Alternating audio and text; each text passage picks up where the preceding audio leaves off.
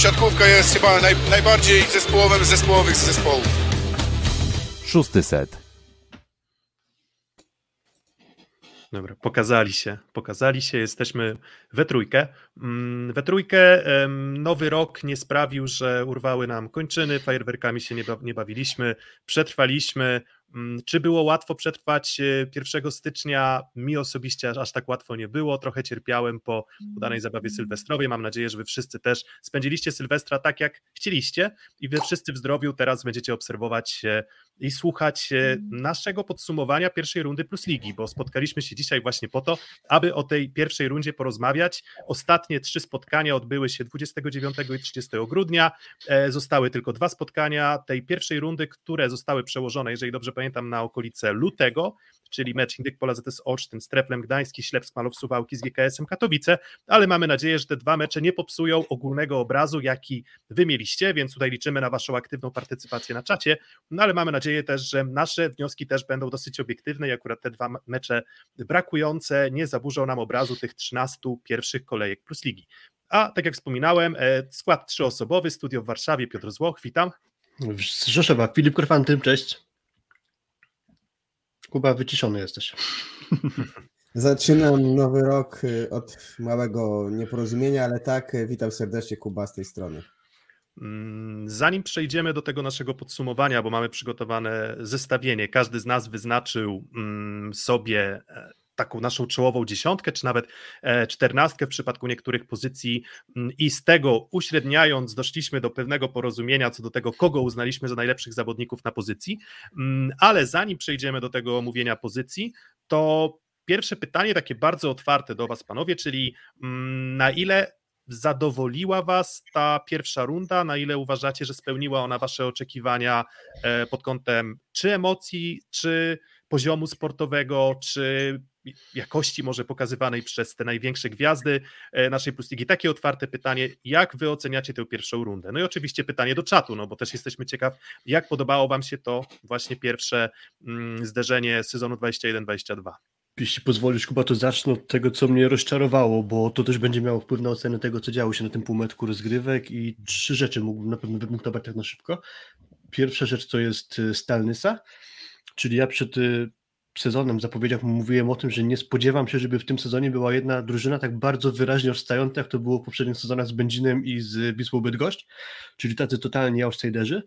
No niestety Stalnyca dopiero w ostatnim swoim meczu rundy zasadniczej, tej pierwszej połowy, wygrała spotkanie, czyli kończy z jednym e, wygranym meczem jak na razie i to jest coś, co mnie bardzo rozczarowało, bo sądziłem, że ten dół tabeli będzie dla wszystkich zespołów e, mniej więcej porówny, porówno. Drugie rozczarowanie to jest Aseko która gra poniżej potencjału swojego kadrowego. I trzecie rozczarowanie to jest Ślep Smalów Suwałki. To też jest ekipa, po której się spodziewałem dużo więcej, która przyzwyczaiła nas poprzednimi sezonami, że ich mecze się przyjemnie ogląda. No a teraz y, te zmiany na przyjęciu mocno ten zespół mm, przetrzebiły, zmieniły jego charakterystykę i to, co tam się dzieje, jest dla mnie niezadowalające. No i jeszcze ta wpadka z Awią mm, Świdnik, więc te trzy rzeczy bym wymienił jako mm, rozczarowania. A, jeszcze w sumie jedno mogę zaskoczenie dodać, czyli to, że Zachsa wygrała wszystkie swoje spotkania. Kuba, jak to, to widzisz?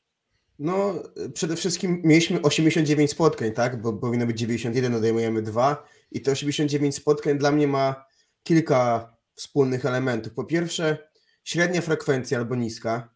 I to jest coś, co z perspektywy człowieka czy, czy ludzi, którzy siedzą w dyscyplinie, na pewno musi martwić. Dwa, niewiele wydaje mi się spotkań, które, po których byśmy powiedzieli fajne granie, naprawdę super, ciężko coś zarzucić trzy e, za dużo dni meczowych, bo moim zdaniem te, tak duża ilość dni meczowych powoduje, że właśnie to zainteresowanie trochę się rozmywa. I przez to e, ta, i przez to mam takie przekonanie, że też trudno jest drużyną przy tak dużej ilości grania e, dojść do formy, która dzisiaj by nam pokazywała mecze, w których mamy mało błędów, dużo długich wymian, dużo równych setów, nawet jeżeli mieliśmy mecze między czołówką, których było trochę więcej grania, to mam wrażenie, że dużo było takich setów, jak na przykład zawiecie ze Scrum 25-12. No nie wiem, mam, mam takie poczucie, że takich spotkań, po których powiedziałbym wow, było w tym sezonie dosyć mało na tym etapie jeszcze. Ja bym jeszcze tylko powiedział, że jak weźmiemy pierwsze sześć ekip w tabeli, i popatrzymy, czy one traciły punkty z tymi zespołami poniżej, to takie spotkania są tylko trzy. Maseko Rysowia wygrała z mm, projektem Warszawa 3 do 0, wygrała z Rysztynem 3 do 0 i Lublin wygrał ze Skrow 3 do 2. Pozostałe spotkania ekipy z pierwszej szóstki tabeli powygrywały. To to by mogło prowadzić nas do takiego wniosku, że trochę mało wyrównana jednak ta liga jest, czyli podzieliła się trochę na pierwszą szóstkę, no i te pozostałe ekipy w tabeli niżej, no i wyraźnie odstająca Nysa. Mm, to znaczy, wiecie, to tak już taki trochę mm, drugi sezon, w którym motywem przewodnim jest to, że mówimy, to będzie najmocniejsza liga. I być może jest, wiecie, bo być może e, to, że drużyna, to, to, że liga jest najmocniejsza, nie do końca mówi o tym, jak e, ten poziom drużyn rozkłada się i jak te drużyny w odniesieniu do siebie nawzajem występują. No bo co do tego, że jeżeli chodzi o gwiazdy czy zawodników, których mamy obecnie w lidze, to być może. Mm, nie wiem, nawet samo nie wiem, Kowacewicza, e, Defalco, kilka postaci naprawdę zmieniło obraz, e, obraz, obraz do naszej ligi na plus. Co do tego, co ty mówiłeś, Kuba, ja też się nie zgodzę z tym, że nagromadzenie tych kolejek było jakieś gigantyczne, dlatego że mnie właśnie rozczarowało to, że pomimo spokojnego czasu na trening, pomimo tego, że w zasadzie co tydzień miałeś kolejkę, mm, pod, zgadzam się z tą drugą częścią twojej tezy, w której mówisz, że mało było spotkań, które były takie, wiesz, fantastyczne, um, ale, ale nie zgodzę się z tym, że było tych kolejek za dużo. Tak, moim zdaniem właśnie było optymalnie, czyli że takie właśnie cotygodniowe spotkanie z ligą i w zasadzie 5-6 dni mhm, poważnego okay. czasu na trening powinno pomóc, ale właśnie. Czemu nie, nie pomogło? To jest pytanie. Ale, ale, ale, ale nie pomogło. Nie, ale czemu? Chociaż powiem Ci, Kuba, ja muszę się wtrącić teraz, bo ja zrozumiałem Twoją wypowiedź inaczej. Ja myślałem, że Tobie chodzi o patrzenie z perspektywy kibica, że masz granie od piątku do poniedziałku, czyli masz cztery dni, cztery wieczory weekendu i plus poniedziałek jeszcze poświęcone na oglądanie siatkówki. Pewnie Jakby może też o to Ci chodziło trochę. Po pierwsze, no nie mam przekonania, że bardzo dużo drużyn mega progresowało grą. Pewnie Bełchatów wygląda lepiej niż na początku. Tref się obudził po pewnym Tref czasie? Momentami się obudził. Był moment, kiedy Lublin wyglądał dobrze, ale nie, nie, nie mam poczucia, że jest pełen progres cały czas. W Zachcie trochę postępu na pewno było. Czy to kwestie zdrowotne, czy może właśnie kwestie, nie wiem, podróży, a może po prostu to były limity tych drużyn, nie wiem. To jest jedna rzecz, a druga to faktycznie moim zdaniem kolejka czterodniowa. Wydaje mi się, że z doświadczenia mojego i znajomości sportu, to tam, gdzie masz dużo spotkań w jednym momencie. W tych krajach jest duża frekwencja na trybunach, bo jakby nie puścisz każdego meczu w telewizji, więc to cię zmobilizowuje, żeby pójść na mecz swojej drużyny, nie? I to jest pewna rzecz. Natomiast wiadomo, że umowa Polsatu i ligi jest taka, a nie inna, że wszystkie mecze są transmitowane i z perspektywy obserwowania tego z telewizji to jest bardzo przyjemne. Mm, wiesz co, nawet tutaj komentarz e, Czes Czesław Kut, że a propos frekwencji, pandemia na pewno zrobiła swoje. My zastanawialiśmy się już nad tym, jakie mogą być potencjalnie przyczyny. Wydaje mi się, że no, jakby poza obawami o zdrowie, co jest jakby jedną oczywistą sprawą, że część ludzi jednak podchodzi dość, znaczy dość asekuracyjnie, po prostu taką sobie przyjęło, ta, ta, takie, taką, takie przyjęło podejście na powiedzmy przetrwanie tej pandemii, że unikają zbiorowo, zbiorowisk ludzi, unikają dużych zgromadzeń, co rozumiem, jakby każdy ma prawo do, każdy ma prawo do swojej oceny, natomiast no mimo wszystko ludzie trochę się zasiedzieli, tak, przed kanapami. Tak, tak wydaje mi się, że jednak ten, czy, czy króluje Netflix, króluje HBO Go, króluje PlayStation, raczej, raczej rozrywki domowe, tak, nawet w tym momencie e, wygrywają, więc ludzie, ludzie po prostu rzadziej, mam wrażenie, wychodzą. Obserwuję to po swoich znajomych, nawet i po samym sobie, tak, że niby już teraz wróciliśmy do jakiejś tam względnej normalności, ale jednak, e, jednak tego brakuje, więc biorąc pod uwagę e, te obawy pandemiczne, no to może nawet i lepiej, że mamy dalej kontynuację tego układu, w którym wszystkie mecze w kolejce możemy zobaczyć. I to jest, i to jest, i to jest fajne, jakby to jest, to, to jest super i uważam, że nawet jeżeli to wpływa na frekwencję, to z punktu widzenia śledzenia telewizji, no to właśnie danie ludziom w takim trudnym momencie dostępu do śledzenia tej siatkówki, no pytanie, czy chcą tę siatkówkę śledzić, no bo to jest, y, to jest zupełnie inne pytanie. Ale na przykład pojawiła się chyba lepsza frekwencja na Kuprum Lubin na przykład, więc są też pozytywy tej całej sytuacji, a może i największym tym pozytywem sytuacji jest to, że na te mecze możemy w ogóle chodzić i, i ograniczenie liczby miejsc w hali nie jest aż tak duże, bo nawet ostatnio we Włoszech w Serie A ograniczyli pojemność hali do 30%, więc znowu tam będzie świeciło pustkami i po prostu ludzie będą zmuszeni do siedzenia przed telewizorem. Ale to my nie o Włoszech dzisiaj. Dokładnie, my nie o Włoszech. Ja jakby mnie, mnie cieszy jedna rzecz, jeśli chodzi o tę pierwszą rundę. Najbardziej cieszy mnie to, że nie mam poczucia, że wyniki zostały mocno albo w ogóle zostały wypaczone, może z wyjątkiem sytuacji w GKS-ie Katowice przez COVID-19 bo tego się na pewno obawiali, obawialiśmy przed startem.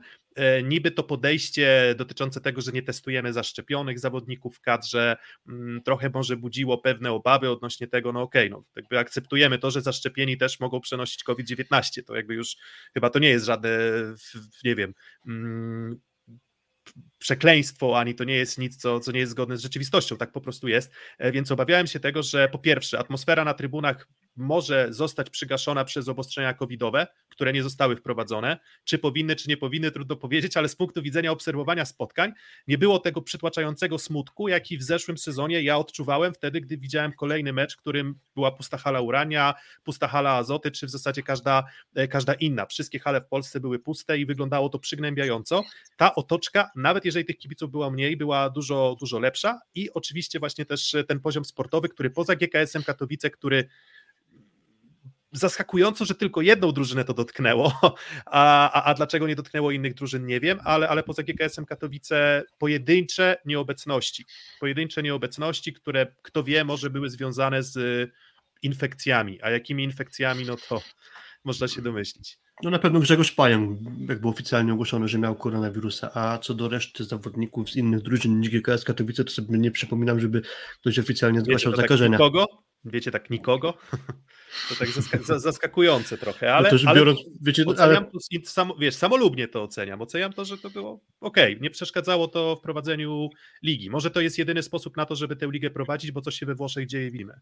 Mhm. Tak, no właśnie, bo to chciałem prowadzić taki relatywizm tego, że rzeczywiście powinniśmy się z tego cieszyć, jak mało spotkań, właściwie powiedziałbym, że tylko jedno zostało wypoczone, czyli ten mecz GKS-u Katowice, a w porównaniu z tym, co się dzieje we Włoszech, gdzie tam już kilkanaście spotkań zostało poprzekładanych, e, no szybko sobie teraz obleciałem tabelę Serie A, mogę się pomylić, ale chyba tylko w jednym zespole jeszcze nie było covid -a. a w 12 z 13 chyba wydaje mi się, że już co najmniej po parę przypadków było. No i na przykład dzisiaj dopiero Kamil Rychlicki wrócił do grania w Perudzi, który tam jakieś 3 czy 4 mecze pauzy miał, grał Terhorst, no i tego jest mnóstwo, naprawdę mnóstwo tych zakażeń. I to nie tylko we Włoszech, bo przekładane były już mecze w Belgii, we Francji, e, w Brazylii, mm, w Niemczech półfinał Pucharu Niemiec, więc naprawdę u nas jest bardzo dobrze pod tym względem. No to jest tego dla włodarzy ligi, no bo to jest generalny cel, żebyśmy szli z terminarzem, tak? I, i, i tak jak mówię, pod tym kątem kontrowersji nie było. Na pewno kontrowersje były sędziowskie, bo wydaje się, że mimo tego, że mamy nasz system, e, no to właśnie mamy, mamy kwestię, która została tu poruszona i wydaje mi się, że mm, z tym sędziowaniem to jest trochę burza w szklance wody w tym znaczeniu, że te błędy są ewidentne i to boli, natomiast no, mimo wszystko nie mam poczucia, że jakiś mecz został wypaczony też przez sędziów, jeżeli chodzi o końcowy wynik.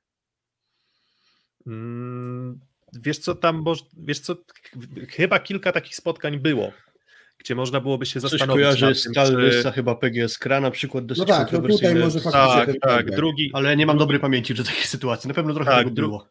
Tak, drugi mecz um, też PGS Krabeł Chatów z Lukiem Lublin, gdzie Bieniek przełożył ręce i finalnie Lublin wygrał ten tak mecz, ale, ale no to była bardzo, znaczy bardzo istotna piłka w końcówce chyba seta drugiego, jeśli wtedy mm. pamiętam. No i, tam, no i tam te styczne linie, natomiast co do zasady poziom sędziowania mm, hmm. No ja Uważam, cały czas mam ten problem z oceną się... piłek, tych tak podwójne tak, tak, odbicie tak. i tak dalej. Wie, wie, wiemy o co chodzi. A od paru sezonów mam generalnie niezmienne zdanie, że dużo przeszkodziło w ocenie sędziów to, że pokazywane są wszystkie mecze kolejki. E, mhm. jeszcze w czasach, gdy były powiedzmy trzy albo cztery mecze transmitowane, to po prostu nie mieliśmy okazji zobaczyć i dyskutować o wielu sytuacjach. A, a potem jak pojawiły się transmisje z wszystkich meczów, no to już sędziowie byli bardziej na świeczniku i też trochę może optycznie przez to nam się wydaje, że tego jest więcej, albo że jest gorzej. Nie jestem zachwycony sędziowaniem, ale nie ma jakiejś tragedii. Więcej nie jestem w stanie tu powiedzieć. Mm, no, tam ktoś tam mógłby zadawać pytanie, jak jest, nie wiem, z interpretacją y, tych piłek rzuconych, niesionych, tak, bo no ale, ale to jest temat globalny siatkarski, to nie jest temat tylko plusligowy, to jest, to jest problem ustalenia tak naprawdę rzetelnej miary tego, czym w zasadzie jest ta kiwka nieczysta i któr, co, które odbicia powinniśmy gwizdać, a które nie. Jak zresztą tam w wywiadzie ostatnim wypowiadał się um, tak, czyli tam szef y, sędziów Polskiego Związku Piłki Siatkowej, no i on mówi, że najważniejsze jest to, żeby ustalić jedne kryteria dla drużyny w trakcie jednego meczu tak? Czyli jeżeli jesteś powtarzalny w ocenie tych odbić, to jest w porządku i wydaje mi się, że w miarę udawało się to, w miarę udawało się to, to, to zachować, tak? Mm, więc e, plus z sędziami jeszcze faktycznie tutaj kolejny komentarz jest też i już drugi raz wymienimy e, pana Czesława Kutry, e, że, że faktycznie mm, sędziowie mogliby lepiej pacyfikować mm, zawodników. W sensie, że są takie sytuacje, w których niepotrzebne emocje wiążą się też z tym, że okay, no oni mają prawo popełnić błąd, bo mają prawo popełnić błąd, mm, nie są nieomylni, mają od tego challenge i zawodnicy i trenerzy, żeby, um, żeby to zweryfikować, ale były sytuacje, w których no myślę, że czerwonych kartek mi trochę zabrakło. Tak jakby obawa była przed tymi czerwonymi kartkami, utrata punktu, wiecie, niesmak jakiś tam e, się tworzy, bo może sędziowie obawiali się tego, że wtedy, nie wiem, ktoś by pomyślał, że oni wypuścili kontrolę nad meczem, a czasem właśnie ta czerwona kartka mogłaby im pomóc przywrócić i trochę ustawić w szeregu zawodników i może, może tego też zabrakło. Pamiętam, jak się widzieliśmy w Rzeszowie, nie w Rzeszowie, tylko w Warszawie na meczu projektu z Jastrzębskim Węglem i tam właśnie była taka sytuacja, gdzie moim zdaniem sędzia mocniej powinien zareagować. Pewnie wiele takich y, ostrych reakcji zawodników czy trenera byłoby przez to ukrócone. Mm, no w tej całej sytuacji najgorsze jest to, jeżeli ktoś ostro protestuje, mocno nie zgadza się i daje temu wyraz, e, nie zgadza się z decyzjami sędziów, a potem się okazuje, że jest challenge i ten ktoś, kto protestował, nie ma racji. Więc to już jest w ogóle dla mnie totalnie nie w porządku, no ale okej, okay, no to może rzeczywiście do tego można by się też do sędziów mm, przyczepić. Wiecie, jednak jeszcze i znowu, e, może to też jest, tak jak mówisz Filip, kwestia tego, że po prostu mieliśmy e, wiele mhm. spotkań, znaczy wszystkie spotkania na żywo, e, ale było kilka takich decyzji, gdzie ta piłka wpadała, wiesz, półtora metra w pole. Było I tak, tak. się zastanawiasz i, i, tak się, i tak się wiesz, więc było ich kilka, oczywiście. To jest trochę psychologia, tak? No, zapamiętujesz sy sytuacje gorsze niż takie rzeczy normalne, bo jakby poprawną decyzję sędziego uznajesz za rzecz normalną. I co z tego, że 98% decyzji było prawidłowych, jak te 2% skalą, rangą, wagą e, tych pomyłek po prostu decydowało czasem o obliczach, no nie wiem, setów albo budziło jakieś tam duże kontrowersje, ale nie, sędziowie nie byli dla mnie jakimś najważniejszym tematem e, tematem ligi. Um, poziom sportowy, o tak, no bo to też jest temat taki bardzo szeroki. Ty, Kuba, już powiedziałeś, że mało było spotkań z mięsem. Spotkań, w których od początku, od A do Z miałbyś poczucie wow, to jest kapitalne, to, był, to jest kapitalny mecz, to jest kapitalne spotkanie i podobnie zresztą i w kontekście samych drużyn, i w kontekście indywidualnych występów zawodników, my spróbowaliśmy ułożyć ich w rankingi, ale zawodnicy falowali formą bardzo. Na palcach chyba jednej ręki jestem w stanie wskazać zawodników, gdzie od A do Z, od pierwszej do trzynastej kolejki zawodnicy może pozwolili sobie na jeden słabszy mecz. To takich zawodników jest niewielu. Zazwyczaj dwa, trzy, cztery słabsze mecze w tej rundzie zdarzały się każdemu. Być może mamy zbyt duże oczekiwania, a może po prostu taka specyfika siatkówki, tak, że nie zawsze jesteś w stanie utrzymać wysokiego poziomu. No tak z tym poziomem było. No ja w ogóle mam takie zdanie, jak będziemy już tutaj rankingi omawiać, że dość niewielu jest takich oczywistych bohaterów, czyli nie mam na myśli, że ich nie ma, ale jest ich dość wąska grupa, bo to, co ty mówisz na przykład, że jest mało takich graczy, którzy nie grali równo, no to najlepszy przykład dla mnie to jest Łukasz Kaczmarek, który słabo, bardzo słabo zagrał tylko z Lubinem. A te pozostałe spotkania były takie, że ciężko się do niego doczepić, a wręcz po prostu grał świetnie i nawet lepiej niż w zeszłym sezonie. No ale pozostali zawodnicy, no to wybierzesz na każdą pozycję dwóch, trzech, a potem już się musisz dobrze zastanowić, na podstawie czego ich dalej klasyfikować. Jest to bardzo trudne i sam jestem ciekaw, jak nam to pójdzie. A to nie jest trochę tak, że zaczynamy mieć w siatkówce triumf schematu bardziej indywidualnościami? Bo tu padają na czacie pytania, dlaczego znowu Zaksa jest taka mocna. A kiedyś pamiętam, Piotrek, zwróciłeś uwagę na to, jakie są czasy kretu. A są mega konkretne, pojedyncze uwagi, yy, które mają, które przy tym mechanizmie Zaksy sprawiają różnicę. To nie jest mówienie, panowie, gramy tak czy inaczej, tylko to są bardzo konkretne uwagi, które wynikają z tego, że już jakaś tam ilość powtórzeń pomiędzy tymi zawodnikami miała miejsce i wydaje mi się, że z tego też wynika trudność w graniu e, w tym sezonie w Plus Lidze, ponieważ e, mam wrażenie, że bardzo często dochodzi do sytuacji, w której kogoś dołek składa na kogoś górkę i stąd wynikają takie, a nie inne problemy zawodników, żeby utrzymać formę. I, i, I to jest kwestia, która wydaje mi się w tym sezonie jest bardzo mocno widoczna.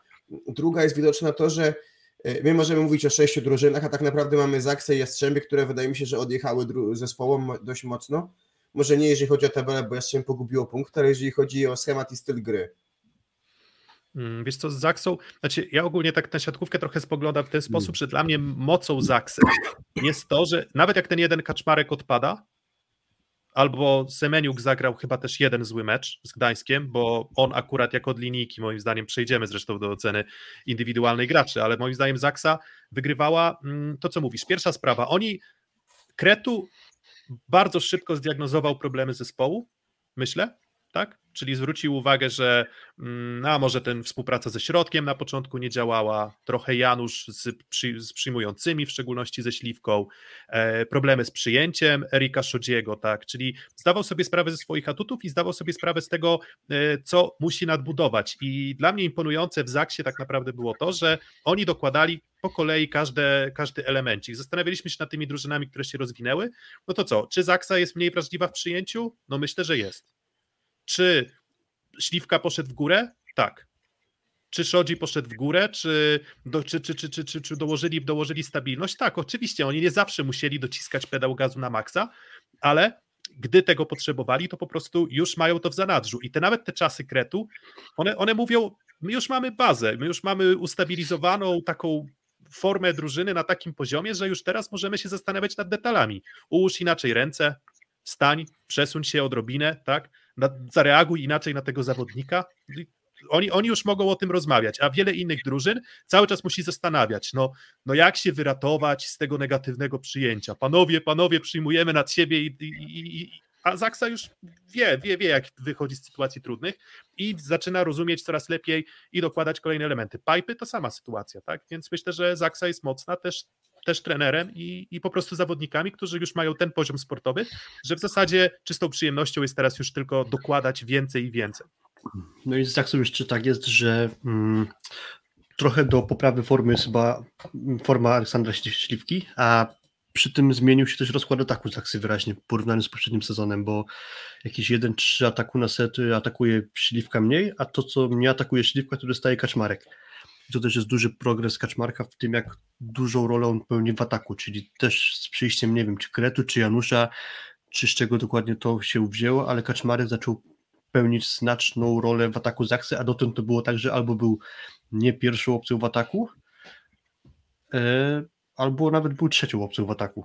Mm, teraz jest zdecydowanie pierwszą i to się mocno to na niego przeniosło.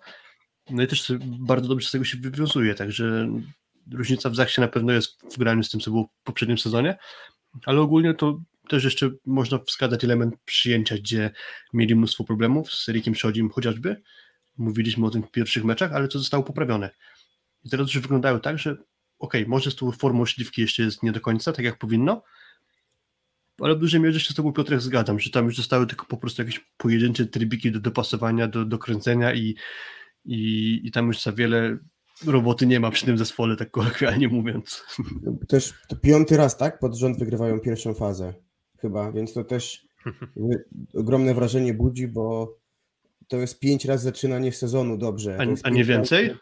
Aha, pierwsza faza, w sensie pierwszą rundę, tak, tak, tak pierwszą tak, połowę rundy zasadniczej, a okej. Okay. Tak, i to jest też pokazuje jakby, y, wydaje mi się, dość dużą mądrość w budowaniu drużyny, gdzie tak naprawdę znamy drużyny, które były gorzej skonstruowane i się rozbijały prawie z sezonu, a tutaj oczywiście fundament w postaci trzech skrzydłowych został, ale no te elementy, które doszły, też ciężko, ciężko coś już zarzucić na tym etapie tym elementom, które doszły, bo pewnie to pokażemy później przy rankingu pozycji, no to dwóch z tych trzech nowych elementów w naszej nie było najlepszych w tej rundzie, więc to też jakby pokazuje, że znowu może Zaksa królem okienka transferowego jest.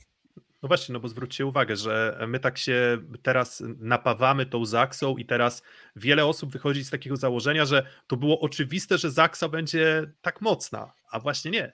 Właśnie wydaje mi się, że było wiele wątpliwości przedsezonowych. Były wątpliwości co do Janusza, były wątpliwości co do, um, co do nie wiem, e, Szodziego, który wchodzi w rolę Zatorskiego. No, poprzeczka No, Robert ustawiona- Hubert też był przecież rezerwowym skry. No tak, no chociaż ogólnie no, tak to tak, ujmując. tak, no ale akurat Nie tak, że Etatowym rezerwowym. rezerwowym. ale sporo grał też kłos z Bieńkiem. Dokładnie, więc, e, więc dobra, ale tam może nie, nie, nie poświęcajmy wszystkiego na, na, na Zaksę. Znaczy, chociaż oczywiście trudno jest nie rozmawiać o drużynie, która ma bilans 13 do 0, tak? I, e, i, i zdominowała ligę. No oni też przegrali Super Puchar Polski z Jastrzębskim Węglem. Mm, No i właśnie Jastrzębski Węgiel. Um, dobra, bo może tak uporządkujmy. To czy chcemy jeszcze porozmawiać o, mm, o tej rundzie, jeszcze tak na luzie, czy może przejdziemy już do tych rankingów indywidualnych i potem po przedstawieniu rankingów indywidualnych może coś z tej naszej dyskusji e, zespołowej wyjdzie, tak? Mm, To jak uważacie, panowie?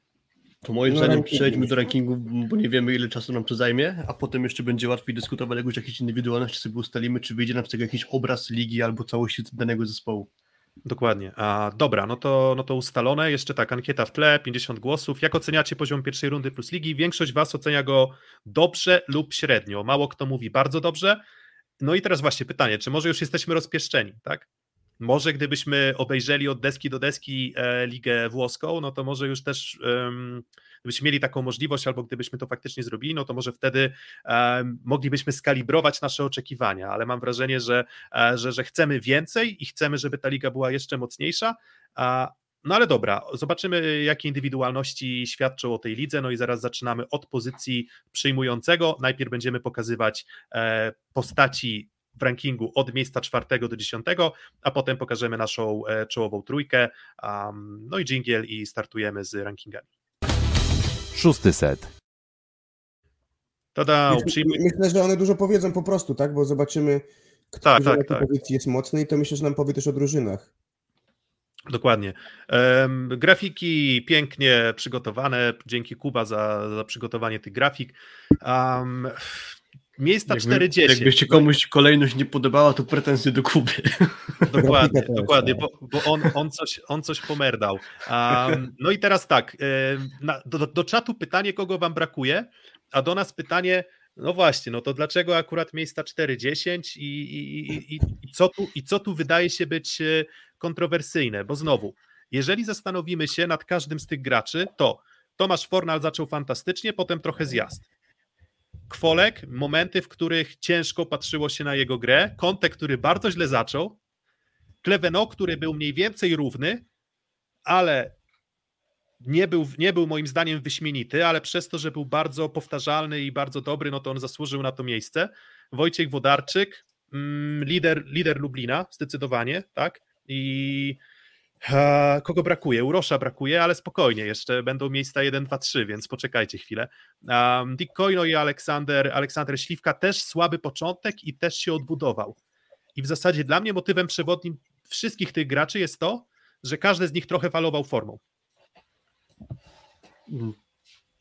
Tak, to nie, nie chcę teraz zdradzać tych nazwisk z pierwszej trójki tak do końca i żeby nie zepsuć całej zabawy już na samym początku, no ale miałem spory problem, żeby wytypować od 6 do 10 miejsca, czyli gracze może ci sami, może kilku bym jeszcze tutaj wprowadził, ale poukładać ich po kolei od 6 do 10 to duże wyzwanie było dla mnie. No to miejsce czwarte Fornala i Folka to jest dla mnie takie najbardziej sensowne, a, a cała reszta, jeżeli ktoś by się mocno postarał, to na pewno by mnie przekonał do tego, żeby tych graczy ułożyć pewnie mm, inaczej, bo widzę, że jest już na czacie wątpliwość co do Dicka Koja, albo Dick Koja, jak mówi komentator Maciej Jarosz. On słabo przyjmuje, to jest jeden z najgorszych przyjmujących e, graczy e, ligi, ale z kolei daje dużo i zagrywką, i atakiem. I ja ciężko mi sobie wyobrazić skrę, gdyby tego zawodnika miało tam nie być, bo siłą skry jest atak i ze środka i ze skrzydeł.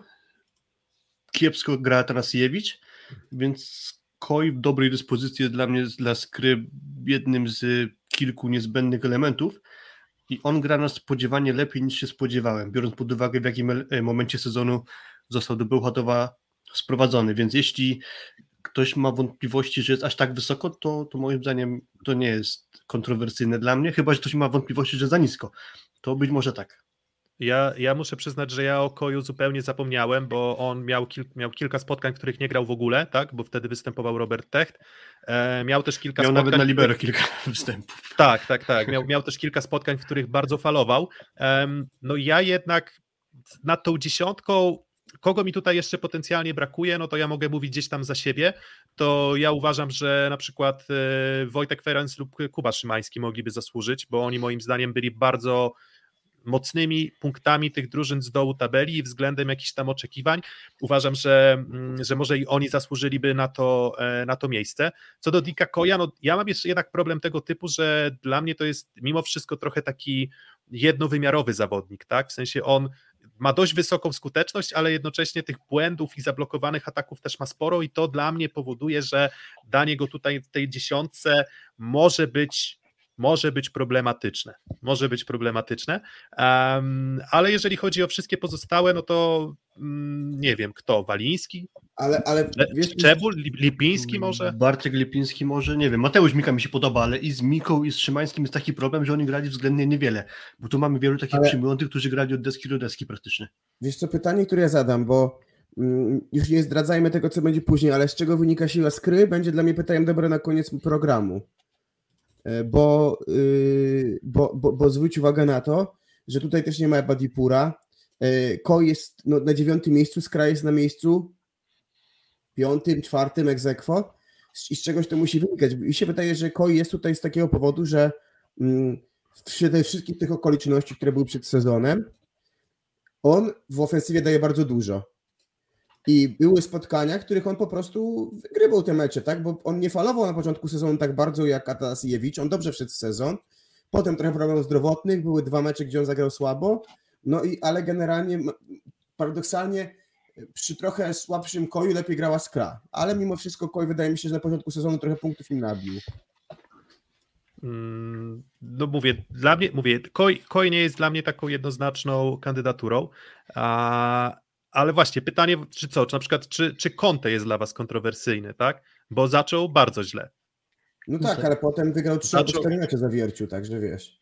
Ma chyba tak. tyle samo statuetek MVP co Urosz Kowacewicz, aczkolwiek do tego bym z dystansem podchodził, bo ja nie zawsze albo rzadko się zgadzam z nominacjami MVP, ale Conte miał kilka takich meczów, że grał po prostu słabo, chociażby dwa pierwsze mecze sezonu chyba, chyba dwa pierwsze, bo zdaje się, że trzeci to był z Zawiercia z Olsztynem, gdzie Conte grał dobrze, ale i tak Zawiercie ten mecz przegrało ale mniej więcej od tego trzeciego meczu konto zaczęło wyglądać już trochę sensowniej. Znaczy trochę, myślę, że wyglądał Albo wręcz po prostu albo tak, tak, tak, tak. Mhm. Że, że, że jakby mówienie, że tam trochę sensowniej w sytuacji, w której on tam na pewnym etapie grał na 50% efektywności, tak, i tam 60% skuteczności, no to e, to, to, to, to było mm, bardzo istotne. Na plus dla Conte też uważam to, że on był chyba najstabilniejszym elementem przyjęcia mimo wszystko w zawierciu. Tak, tak, tak mi się wydaje. Spodziewałem się, że będzie miał z tym większe problemy, więc tutaj e, też może to broni jego, e, jego kandydatury. Mm, dobra, a kogo brakuje wam? Kogo, kogo wam brakuje? Macie te 10 kandydatur, wiecie, kim są też trzy, no to znaczy wiecie, Kuba wie, Filip wie, ja wy jeszcze nie wiecie, ale, ale, pewnie, ale pewnie się domyślacie. Um, no i właśnie, mało młodych zawodników, którzy weszli do ligi. Zwróćcie uwagę, że to są wszystko już zawodnicy, którzy ten mają co najmniej pięć sezonów w lidze, e, w lidze rozegranych, albo grają piąty, albo szósty swój sezon, albo już nawet dalej. Trochę mało jest takich postaci zupełnie nowych, tak? W zasadzie nie jestem w stanie wskazać chyba ani jednej takiej postaci. Trochę nadziei było na, na Gierżota, no ale Gierżot całą, e, całą rundę przysiedział lecząc kontuzję.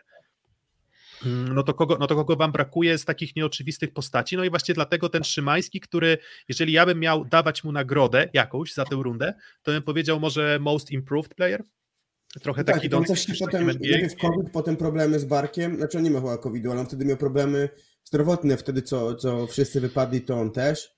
I potem chyba w końcówce on też troszeczkę grał Quiroga z Rousseau, więc też jakby problemy zdrowotne go nie oszczędzają. Mi na przykład blokuje Ferenca, bo go dawałem jakby w naszej ankiecie. E, bo A co sądzisz, Kuba, o Mateuszu Mice? Za mało, za mały materiał. Wiesz, jakby trochę bym poszedł do oceny przez, e, przez przegląd sportowy, jak oni mówią o piłkarzach, którzy wchodzą w końcówce, gra, za, za krótko grał, żeby ocenić. Mam wrażenie, że Mika zagrał co cztery mecze, pięć. Na pewno dał jakość, bo Reichert w rankingu najgorszych przyjmujących byłby wysoko.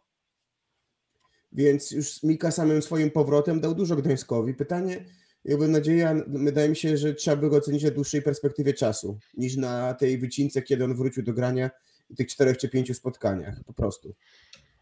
Mhm. Zacząłem szukać tak na siłę jakichś obcokrajowców, znaczy nowo przybyłych do ligi i, i nie wymyśliłem. Nie chciałem rzucać Bergera, Ja- bo to byłaby chyba przesada. Z, jeżeli chodzi o zagraniczne, jeżeli chodzi o Polaków, no to jest Rusin.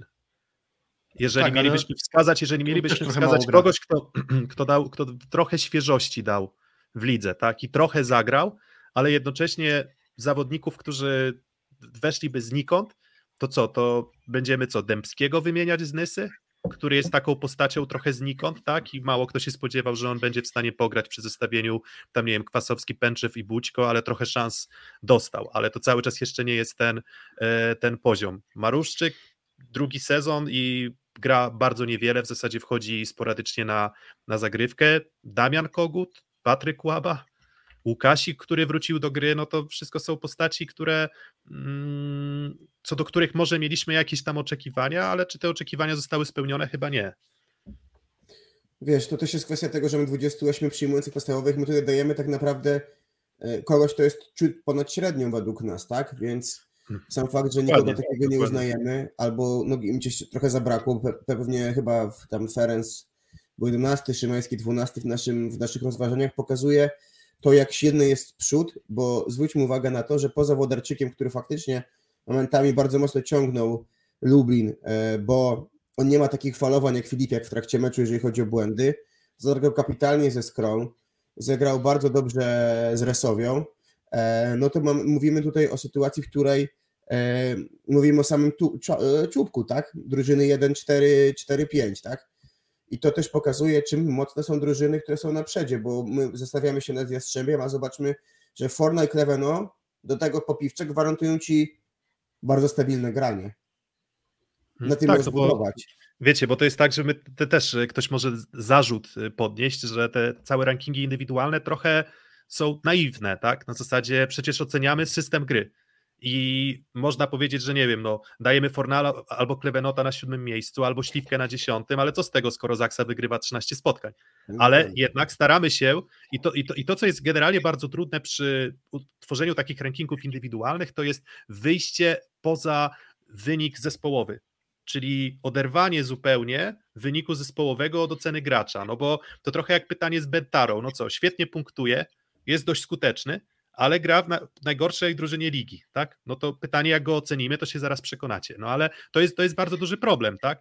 I, i, I tak trochę podświadomie chyba dobiera się zawodników z drużyn wyróżniających się, tak? Dlatego właśnie brakuje mi tutaj może, może, może Kuprum Lubin, tak? Brakuje mi Wojtka Ferensa, y, może Marcina Walińskiego, który też gra dobry sezon, ale jednak Ferensa oceniam tej rundzie. Kojarzę, że Marcin wyżej. Waliński, kojarzę, że Marcin Waliński sporo końcówek zawala, albo to jest tylko na moją optykę, takie wrażenie. A co do Wojtka Ferenca, na pewno gdyby ta lista była trochę dłuższa, to pewnie by się dało tam jeszcze go spokojnie dopisać. E, Co do Śliwki na dziesiątym miejscu, bo też widziałem, że tam była taka, jakiś komentarz na czacie, no to ja krótko powiem tylko, że on gra po prostu gorzej niż w zeszłym sezonie i to widać nawet w liczbach, widać optycznie, że to nie do końca ten sam zawodnik. No i oprócz tego dostaje też mniej piłek niż w zesz- w zeszłym sezonie, a teraz więcej za niego atakuje Kaczmarek. Więc stąd tak jednocześnie wysoka i niska pozycja Olka Śliwki, bo to różnie można na to patrzeć. No i też chyba lekki problem z tym przestawieniem się na trochę inny styl gry w związku z tym, że nie może do końca stosować tego, co on najbardziej chyba lubi, albo tak to wygląda z perspektywy e, widza, że chyba tego kiwania jest u niego trochę mniej, musi wprowadzać więcej innych rozwiązań w ataku i pewnie tylko kwestia czasu zacznie grać lepiej. Mm, Dobra, to jeszcze, Jeśli jeszcze statystycznie jeszcze tylko. Z tych, z tych postaci, które tu mamy. Fornal najlepiej przyjmuje, naj, najwyższy procent y, przyjęcia pozytywnego, najwięcej bloków mm, punktowych na set. To też jest y, Fornal, czyli on w zasadzie w dwóch kategoriach jest najlepszym zawodnikiem ligi, no a mimo to e, trafia na miejsce czwarte. Dlaczego? No, moim zdaniem jednak dlatego, że jest trochę za miękki na tej piłce wysokiej, i, i, i, pomimo tego, że gra w kompletnej drużynie, w której w zasadzie każdą strefę ma otwartą Toniutti i gra z Toniuttim, to mimo wszystko e, jego parametry ofensywne no, mnie osobiście odrobinę rozczarowują, w sensie rozczarowują na miarę nawet punktu odniesienia, nie wiem, Kamila Semeniuka, dajmy na to, tak. Um, i, i, I dlatego ja daję go na miejscu czwartym, ale chyba możemy przejść do tych miejsc 1-3, co? Już Ja tylko panowie, pytanie, czy mam jakiś limit czasowy, bo jestem dość ciekawy waszych rozczarowań, ale to może to długi temat. rozczarowań. Mm, Tak. hmm, rozczarowania. No Sandero. myślę, że... Tak, myślę, że forma chyba rozcza- Rzeszowskich przyjmujących. Tak, chociaż akurat jeszcze Cze- myślę, że Czebula dałoby się obronić. Jakby grał równiej, to tak. Tak, na cie, na, no tak, ale, ale widzisz, ale nie można powiedzieć, że było tylko źle. Mhm, jasne. Tak? Więc, więc wydaje mi się, że no, może nawet nieco więcej było tego trochę niezłego, dobrego niż, niż bardzo złego. Ale jeśli chodzi o pozostałych przyjmujących, hmm, Ebadipur się dźwignął, bo tak na początku myślałem, że może on był takim rozczarowaniem, ale no Paweł Halaba może Piotr, z Piotrkiem Łukasikiem, tak, gdzie, gdzie spodziewano się myślę dużo więcej, jakby miał dalej szukać jeszcze tych rozczarowań. Mm, Kamil Kwasowski, ale to też zależy od punktu oczekiwań. Mm, No tak, i Kamil Kwasowski, no to też zależy, jak weźmiemy pod uwagę jego pierwsze chyba 5 czy 6 spotkań, to byśmy powiedzieli katastrofa. Jak weźmiemy kolejne, no to już nieźle. Albo przyzwoicie. Lepiej. Lepiej, lepiej tak? Ale nie, nie, nie, właśnie nie było tak dużo tych rozczarowań. W sensie ja nie miałem takiego poczucia, no główne, no to tak jak mówię, e, Sam Dero przede wszystkim i, i, i, nikogo, i nikogo innego jako takie gigantyczne rozczarowanie nie, nie wskażę. Kuba, masz jakieś inne kandydatury? Może, może zgadza się trochę Salehi, w sensie na, nawet nie, nie, nie jest winny kontuzja, tak? Ale, ale to sam fakt, że, że gdzieś no nie dostał okazji do grania i pokazał się w tym sezonie. E, Reichert, wiadomo, bo w poprzednim sezonie był O, właśnie. Reichert. Mhm. E, O, zapomniałem o Rehercie też. No to, to tak naprawdę te dwie, tak, tak, tak mi się pierwsze rzuty oka wychodzą najbardziej. Bym powiedział Berger? tak, że Berger, ja wiem, no. Pytanie, czy No pytanie jak on się, bo nie wiem, musiałbym go porównać do Andringi, bo dla mnie to jest bardzo podobny, powinna być podobna rola i teraz nie wiem, kto z nich wychodzi lepiej, bo wydawało mi się, że wydaje mi się, że Andringa daje radę, ale to jest, nie widzę liczb niestety w tej chwili przed sobą, ciężko powiedzieć. Berger wizualnie No nie to- broni się. No. Berger, Berger nic nie daje zagrywką, jest skuteczniejszy od Andringi i, i no i jeżeli blokuje. chodzi o, jeżeli i, i, troszeczkę, troszeczkę gorzej blokuje, chociaż statystycznie akurat więcej blok, punktów, e, bloków punktowych na set e, Aleksandra Bergera, Austriaka. Okej. Więc, e, no ale, ale widzisz, no ale znowu, czy Bergera możemy analizować w oderwaniu od całości gry, tak? No ja myślę, Nie. że więc tro, mi, może mikro rozczarowanie, ale też y, to nie on powinien być odpowiedzialny za zdobywanie punktów w takiej drużynie jak ten Czarni Radom, tak? No I on nie wiem, nigdy- nigdy tego nie tutaj- Tu jest Katic, tak? Wymieniony i myślę, że to jest tak absolutnie też yy, absolutna zgoda Katic. Tak, no tam wiecie, jeszcze ta historia, że on tam się, wiecie, źle czuł i tak Mhm. dalej, to wszystko, A tu nam No. on brakuje mi w dziesiątce, wach, znaczy w dziesiątce może nie, ale Wachnik naprawdę na plus bardzo. o właśnie, Wachnik na plus kolej, no, jasne. No. Znaczy ja z kolei No nie dobra, mogę powiedzieć, że Kaczyk jest dla mnie rozczarowaniem, bo ja nic więcej po nim się nie spodziewałem. Dobra, dobra, to jeden, jeden, trzy. jak moim ulubionym The Office, nie? Wiesz. Dry, dy, dy. Tak, werbelki, werbelki, werbelki. A dobra, no to du, du, du, du, du, du, du, du, du, du. E, przyjmujący 1-3, zaraz powinno wlecieć. Tada! Tak wybraliśmy. E, I zaraz odpalamy ankietę. Em, Defalco, Kowacewicz, Semeniuk, a może ktoś inny był najlepszym przyjmującym pierwszej rundy Plus Ligi. Naszym zdaniem Kamil Semeniuk, Urosz Kowacewicz i, i TJ Defalco.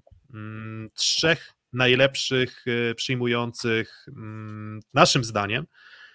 I ciekaw jestem, czy też waszym zdaniem, bo w zasadzie mm, problem z oceną Kamila Semeniuka jest taki, że wydaje się, że on jest może trochę ukryty, może w cieniu Łukasza Kaczmarka, że może nie imponuje aż tak bardzo. A cały czas mówimy o gościu, który był drugim najlepiej zagrywającym zawodnikiem, był zdecydowanie najskuteczniejszym zawodnikiem o najwyższej efektywności też ataku i był drugim najlepszym blokującym za Tomaszem Fornalem. Mm, I samo to, do, dorzucając te 13 zwycięstw Zaksy, powoduje, że on trochę nam umknął.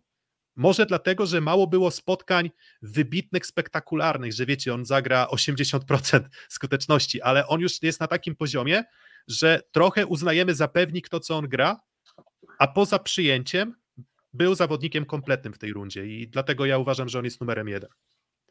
Mhm. Też porównywałem przedtem występ Śliwki z poprzednim sezonem, to co teraz oglądamy, no i Semeniuk fakty są takie statystycznie patrząc, poprawił blok, poprawił procent efektywności ataku, atakuje trochę więcej niż w zeszłym sezonie, ma lepsze przyjęcie, większy procent asów i mniejszy procent błędów. Jedynie w czym się pogorszył, to robi minimalnie większy procent błędów w przyjęciu, więc y, i tak jest lepszy niż w zeszłym sezonie, więcej ataku się opiera na nim i na kaczmarku, no i do tego też trochę jakby skracając Piotr to co ty powiedziałeś, to mówiliśmy często o tym, że Salvador Hidalgo Oliva padł ofiarą swojego poprzedniego sezonu, że nie był w stanie do tego nawiązać, bo grał fantastycznie. A z Semeniukiem jest tak, że kolejny gra po prostu gra swoje, więc ciężko, żeby on nam się jeszcze bardziej rzucał w oczy. Więc to nie jest gość pokroju Leona, który będzie robił jakieś kosmiczne liczby, ale wystarczy, że gra tak jak gra i to już jest bardzo dobry poziom. Dlatego dla mnie to jest numer jeden na pewno. Idąc też trochę dalej, Kowacewicz, Defalco po prostu więcej tam było nierównego grania i Defalco też trochę gorszy w przyjęciu tej dwójki, bym powiedział. Tak w skrócie na razie. Jestem ciekawy, co Kuba na przykład powie. No, z tej trójki też, jak to patrzę, no to tak, to bez wątpienia dla mnie był pierwszy Semeniuk, gdzie jednak wyżej i Urosz i Defalco to są dla mnie zawodnicy, którzy e, kompletnie odmieniają jeżeli oni grają dobrze, to idzie za nimi drużyna. To nie jest, y, to też jest inna trochę rola niż Semeniuka. Gdzieś Semeniuk wie, że ma zawsze opcje alternatywne. Rzadko kiedy w Zaksie oba skrzydła czy trzej przyjmujący nie działają. I Uroś i, i, Def, i TJ grają w zespołach, których y, nie ma takiej równości w graniu, nie ma tak, tak, tak stabilnego grania. I teraz, o ile jeszcze y, TJ miał bardzo często pomoc Butryna, bo często były takie mecze, E, gdzie były 3 do 0 dla Olsztyna, tak? I po 20 punktów miał Defalco Butryn, tam 6 Poręba, 6 Andringa, 5 Evril. Tak, e, Urosz były mecze na początku sezonu, kiedy on wygrywał mecze samemu zawierciu i myślę, że to jest jego największy plus, że on potrafi najwięcej moim zdaniem z tej całej trójki dać do przodu dodatkowo, ale z drugiej strony Urosz ma taką trochę specyfikę kwolka, wiecie o co chodzi, nie? Że on też domaga się ogromnej ilości piłek. Ja mam wrażenie, że często przy Uroszu towarzysz głupieje dla mnie na przykład idealnym przykładem tego jest końcówka ze Scroll 2-2 tiebreak, tak? Jest 15-14 dla zawiercia piłka w górze i Konarski dostał na pojedynczy blok będąc w pierwszej linii, a idzie druga linia y, pipe do Urosza, który się domaga tych piłek. Mhm. No i Urosz zostaje zablokowany tam przez, nie wiem, chyba pewnie przez Bieńka i mamy dalsze granie. I mam wrażenie, że tak jak Urosz jest yy, yy, zbawieniem dla zawiercia przy dobrym graniu, tak przy gorszym trochę graniu swoim jest utrapieniem. Mm, właśnie I jeszcze tak. Proszę. Właśnie kilka, kilka liczb jeszcze, tak. Um, Wojciech Drzyzga bardzo lubi ratio, prawda? Zresztą nie tylko Wojciech Drzyzga. Nie tylko, nie tylko Wojciech Drzyzga, tak, lubi, e, lubi pojęcie ratio, ale jeżeli sumujemy wszystkie mecze, E, to najwięcej punktów dla swojej drużyny średnio na rozegrany set zdobywał właśnie Urosz Kowacewicz, jeśli chodzi o ratio, tak? Bo mm, i w sumarycznej wartości, jeżeli uznamy, że to jest na dystansie 13 spotkań jakaś dobra miara, no to on jest numerem jeden wśród przyjmujących, bo ma plus 113, Semeniuk ma plus 107, Kwolek ma plus 102 małych punktów, tych punktów zdobytych na korzyść drużyny. W przeliczeniu mhm. na sety 2,6 Urosz Kowacewicz, 2,4 e, Kamil Semeniuk, tak? Czyli to są dwie postaci, które dają największy mhm. plus. Mhm. Pytałem, mówiłem, że poczekam na weryfikację Urosza z czołówką, no i pamiętam, że dyskutowaliśmy o tym, no i Urosz z, z mocnym blokiem już nie był tak, do, tak top, jak z drużynami z dołu. I ja mam też ogólnie wrażenie, a że Urosz... z drużynami z topu gra top. Tak, a sorry Kuba, bo ci myślałem, że robisz tę pauzę już z końcem wypowiedzieć się wtrąciłem, ale co do Urosza, to mam wrażenie, że je, jego trochę dyspozycja spadła po prostu. Te ostatnie kilka spotkań to już nie była taka rewelacja w ataku. Miewał te mecze, gdzie był chyba 7 razy blokowany dwukrotnie. Jeden mecz taki, że miał 6 bloków. No i to nie było tak, jak ktoś powiedział przedtem na początku jeszcze na czacie, że Urosz tylko jeden słaby mecz miał. No moim zdaniem byłoby trochę więcej niż chociażby Łukasza Kaczmarka. Mm, no nie grał, I jeszcze nie grał za dobrze z Jastrzębiem. Z Pełchatowem chyba mi się wydaje, tak kojarzy taki mecz? Tak. I, I ten długi mecz z tak? projektem tak? chyba. Tak. tak, tak, tak, dokładnie. A cała reszta była ok, tam w sensie I co, co, najmniej, co najmniej niezła. Może jeszcze tego... z Kuprum, z Kuprum jeszcze było tak. Tam chyba 7 bloków dostał właśnie z Kuprum, wydaje mi hmm. się. Y, aha, nie chciałem, nie chciałem zapomnieć. Y, aha, Uroś jest zawodnikiem, który najwięcej atakuje w lidze. Nie chodzi mi o liczbę ataków na set, ale znaczy ataków na set chyba też, ale mhm. bezwzględna liczba jest największa, w ogóle atakujący, przyjmujący, wszyscy razem wzięci. Mhm. popatrzymy na wszystkie pozycje, Uroż atakuje najwięcej i, i to też trochę go może usprawiedliwia, że on jest bardzo mocno obciążany atakiem i nie wiem, czy czasem to nie jest jakiś rekord z ostatnich sezonów, ale tu już pewności nie mam, ale na pewno to będzie jakaś ścisła czołówka atakujących zawodników, e, liczby ataków z ostatnich kilku sezonów, więc to też Ale- trzeba ale- wziąć pod uwagę. Defalco, I właśnie. No właśnie, Defalco, Defalco. No, em, trochę, trochę problem, em, problemy jakieś tam zdrowotne, pomijam tę sytuację, że on nie zagrał z projektem Warszawa, ale, ale gdzieś tam dochodzą informacje, że tam, no wiadomo, kto jest w 100% zdrowy, nie wiadomo, ale chodzi o to, że on cały czas em, sporo czasu gdzieś tam u masażystów spędza, no ale też musi grać, no bo w zasadzie nie było alternatywy żadnej, tak, no ani Aniszewski tą alternatywą nie był, więc on musiał grać z Andringą. Mm, trochę przygasł w tych meczach z czołówką, czyli z Jastrzębskim Węglem, Zaksą, ale tutaj no, warto mieć na uwadze to, że to moim zdaniem to nie był jakiś taki najlepszy moment samej drużyny też, więc tutaj może, a, może na jego mm, na jego usprawiedliwienie.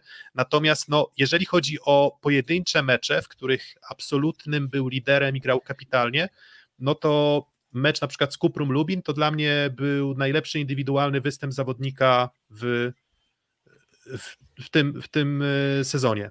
Nie wiem, czy to Bo- ten mecz, ale Marek Magiera raz o nim powiedział DJ Defalco i to chyba ten mecz być może był właśnie z Lubinem. Wiecie, to był, to, to, on tak, on wtedy zdobył 26 punktów i miał ratio plus 24, nie popełnił błędu w przyjęciu, ani jednego, nie popełnił błędu w zagrywce, Został, po- popełnił tylko jeden błąd w ataku, skończył 72% piłek, a, a do tego dorzucił jeszcze 5 zagrywek e, przechodzących. trwał trzy E, sety. przy- I mecz trwał 3 sety, więc um, no moim zdaniem po prostu Defalco i nie mówię tego tutaj jako, jak już wielokrotnie podkreślałem, osoba emocjonalnie związana z Indykpolem AZS-em Olsztyn, on po prostu wywarł największy wpływ w tej serii siedmiu zwycięstw e, Indykpolu AZS-u Olsztyn, no to on razem z Karolem Butrynem no, wywarli gigantyczny wpływ, przeogromny wpływ i na jego barkach tak naprawdę cała gra zespołu się opierała, dokładał blokiem, najlepszy, najlepiej zagrywający jeśli chodzi o asy na set, co też jest trochę może umknęło, tak, ale, ale, ale warto też na to, warto na to zwrócić uwagę. I to wszystko biorąc pod uwagę, że zaczął z dwoma co najmniej przeciętnymi meczami, żeby nie powiedzieć, że dość słabymi z Asekorę Sowią Rzeszów i PGS Bełchatów, więc mm, słabe mecze z tymi najlepszymi, Zobaczymy, czy w drugiej rundzie da coś więcej, bo myślę, że może wypaść z tej czołowej trójki, jeżeli ja nie będę miał przekonania, że zrobił progres i po prostu zagrał lepiej z tymi no, kandydatami do medali, do medalu. No i co do jest jeszcze... potężnie obciążony, prawda? Czy nie? Przepraszam, ostatnie pytanie, tak? W, Hmm. przyjęciu jest mega obciążony, czy mi się wydaje? Wiesz co, tak, tak, tak. Jeżeli chodzi o przyjęcie, to mm, on przyjmował 250 razy prawie w lidze, tak. Czyli tam w zasadzie około 15-20 przyjęć na sety, e, razem, razem z Gruszczyńskim, bo tam Andringę wszyscy omijają, ale, ale Gruszczyńskiego i Defalco celowali, więc no i, i, i wydaje mi się, że po tych dwóch meczach, gdzie się obawiałem, że tego zupełnie nie dźwignie w przyjęciu, to on zaczął to dźwigać i za to, za to bardzo duży szacunek, więc mm, ja uważam, że to uczciwe wybory z naszej strony. Za, plus jeszcze za aspekty wizualne, czyli jego szybkie granie z Janem Firleyem i tam jakieś pojedyncze akcje ze zbiegnięciem do środka też się dobrze oglądało, więc tu jeszcze taka moja y, wyrzutka i co do tego, że jak Kowacewicz ma 418 ataków, Bentera 412, no tak jak mówiłem, Kowacewicz ma najwięcej, Bentera ma 412, Filipiak 411, to są atakujący, więc nie przyjmują, myślę, że to Kowacewicz jest bardziej obciążonym graczem, jeśli chodzi o to też, że musi przyjmować zagrywkę, a dalej jest dopiero liczbą 380 ataków Marcin Waliński, więc ten rozrzut jest 38 piłek do ataku więcej niż kolejny w tym aspekcie przyjmujący. No ale Kowacewicz, no, tu, tu, tu nie było pomyłki, najwięcej ataków w sezonie. Mm. No właśnie, no i, i, i- i co? I chyba tyle o tych przyjmujących możemy, możemy powiedzieć. Myślę, że bardzo e, dogłębnie przeanalizowaliśmy mm, tę pozycję. E, No i mamy mówię, dwie postaci, które weszły do ligi jako nowe i to właśnie są goście z pierwszej trójki, bo przedtem nie mogliśmy takich znaleźć. A było, a było takie pytanie gdzieś tam wyżej na czacie, ktoś zadał pytanie, jak oceniacie obcokrajowców? No to na tym przykładzie widzimy, że Kowacewicz i Defalco dowieźli, prawda? Tak.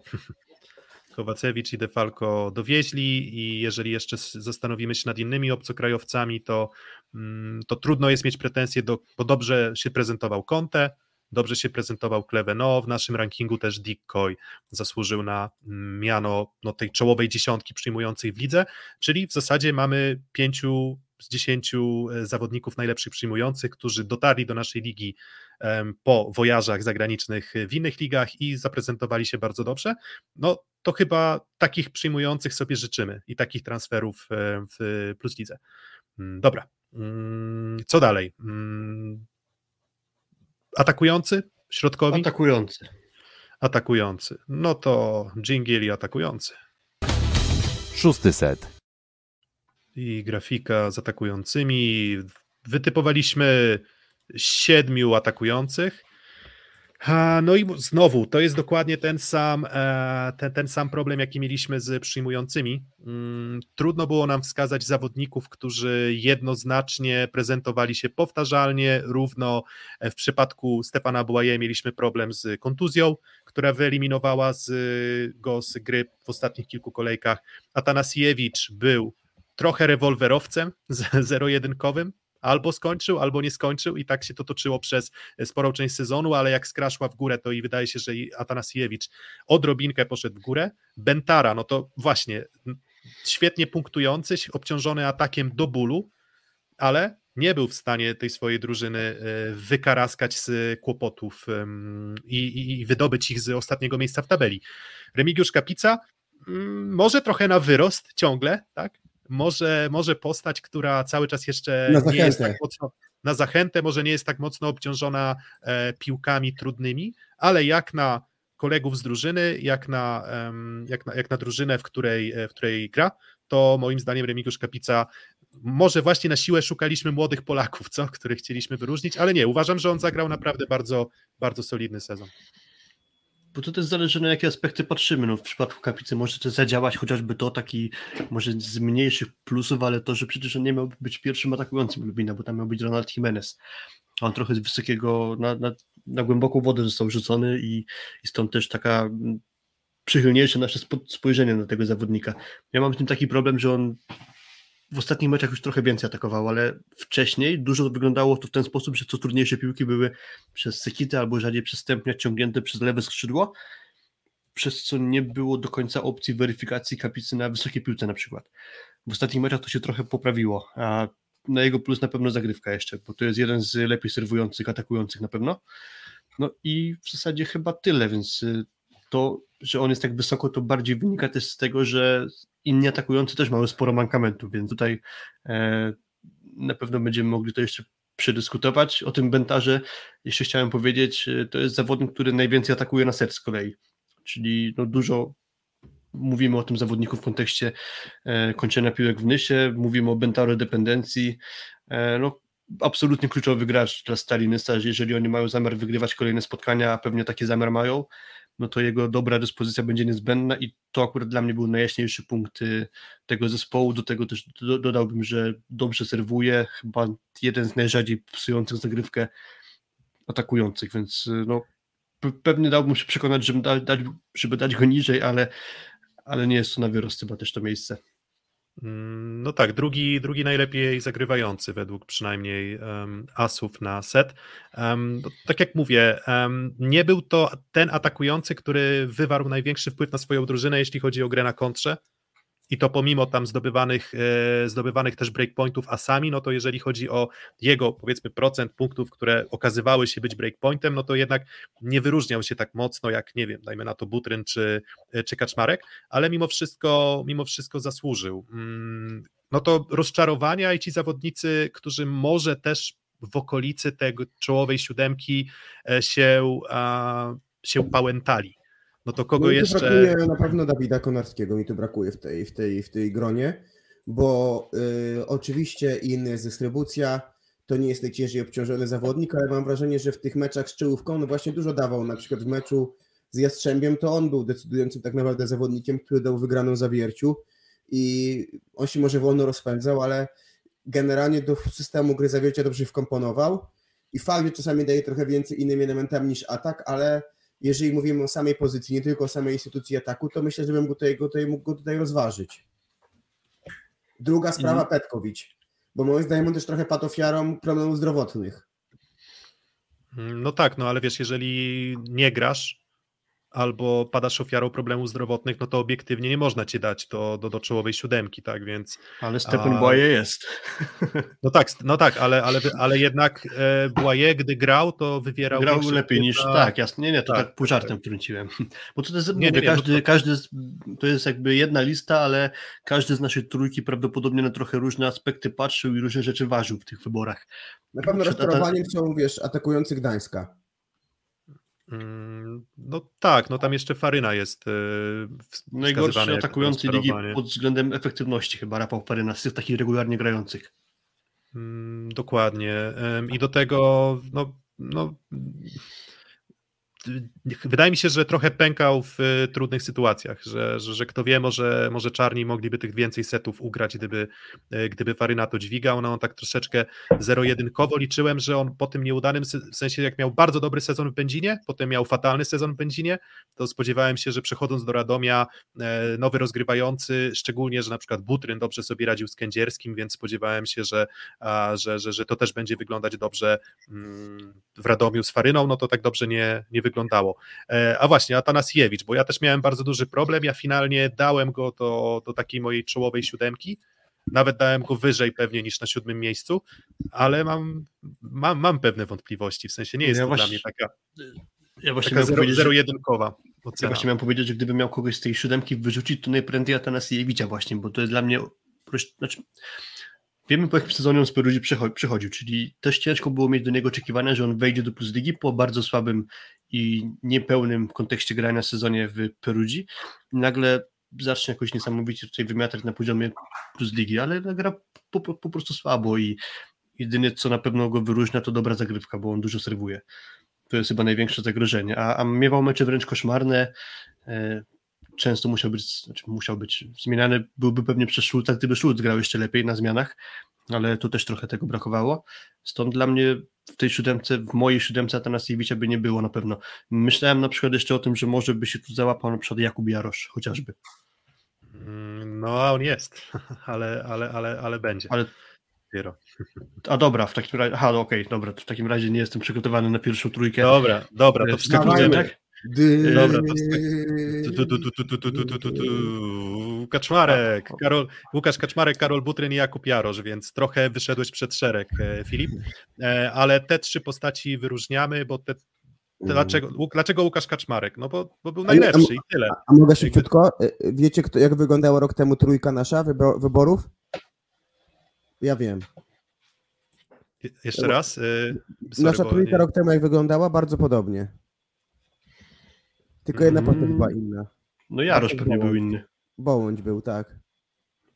Więc to też Mhm. jakby jest y, kapelusz z głowy, uznanie dla tej, dla tej dwójki Kaczmarek Butryn, bo jeżeli mamy drugi sezon, gdzie obiektywnie są w trójce najlepszych w pierwszej rundzie, no to znaczy, że mamy do czynienia z zawodnikami niezwykle regularnymi, a o to mniej więcej chodzi.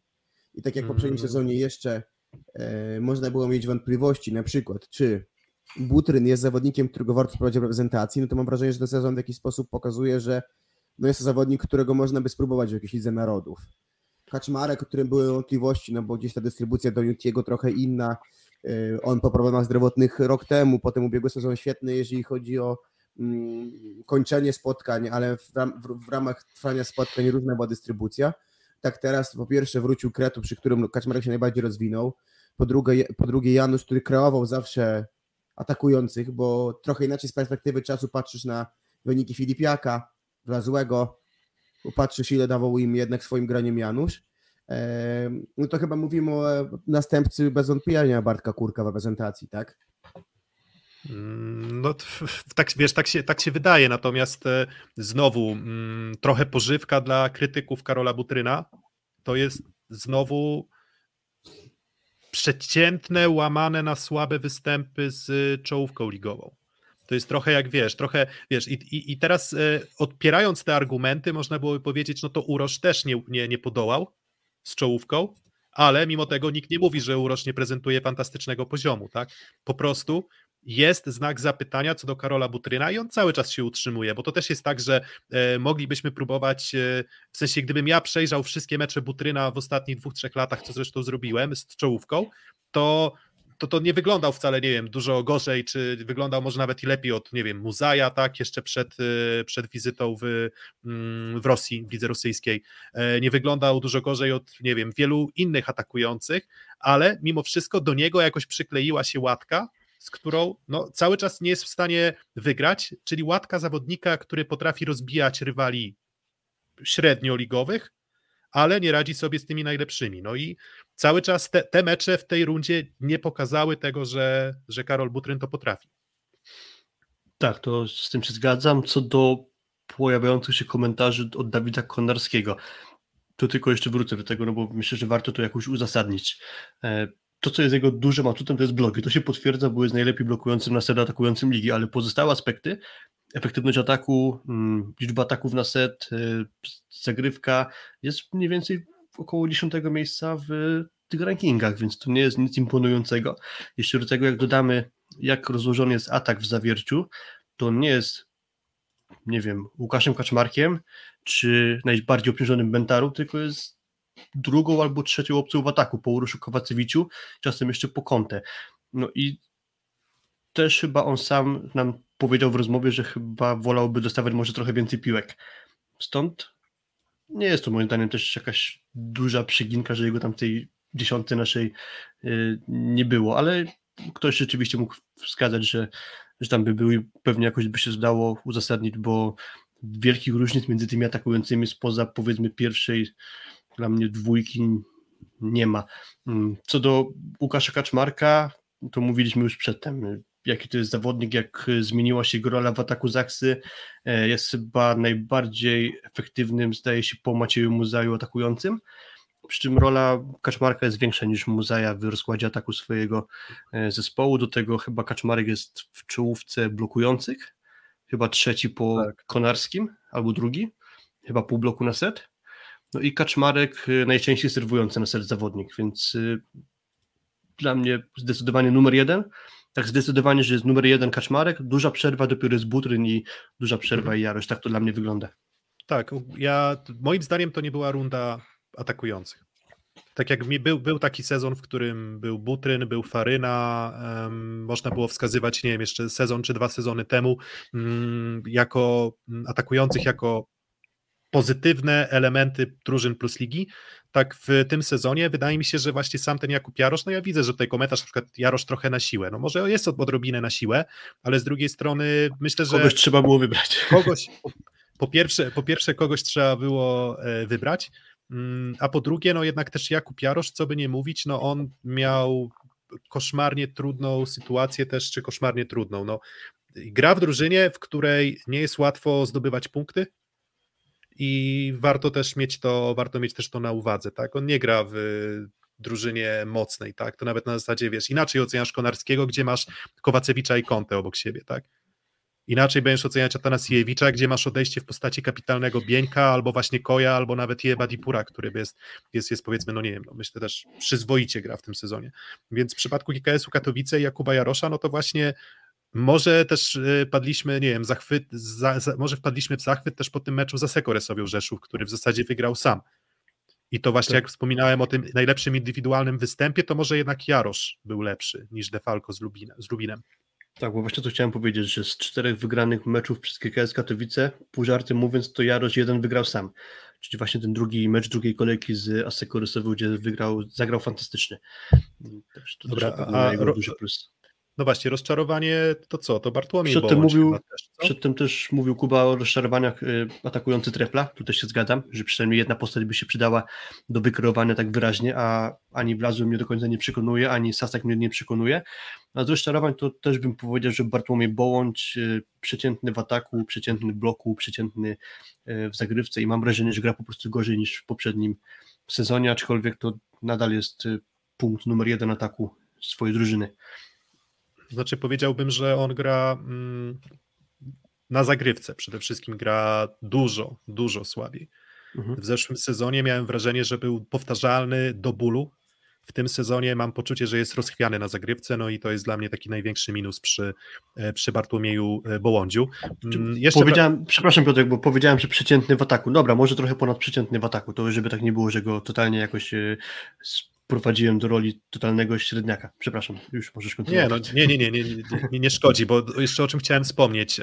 W waszym przyjmującym numer jeden według ankiety, którą opuściliśmy, jest Kamil Semeniuk, czyli mniej więcej te procenty się ułożyły tak jak e, i nasze decyzje, czyli pierwszy był Semeniuk, drugi Urosz Kowacewicz, trzeci TJ DeFalco, no i tam bardzo niewiele głosów było na innych graczy. Teraz ankieta dotycząca najlepszego atakującego i tutaj już jest zdecydowanie jeden, jeden lider, Łukasz Kaczmarek i i, i, i, i tyle. Mm. Tak, Hadrawa dobrze się trzyma, ale tu u mnie wzięło górę to, że on grał po prostu dużo mniej niż Błaje, ale w liczbach Janek daje radę.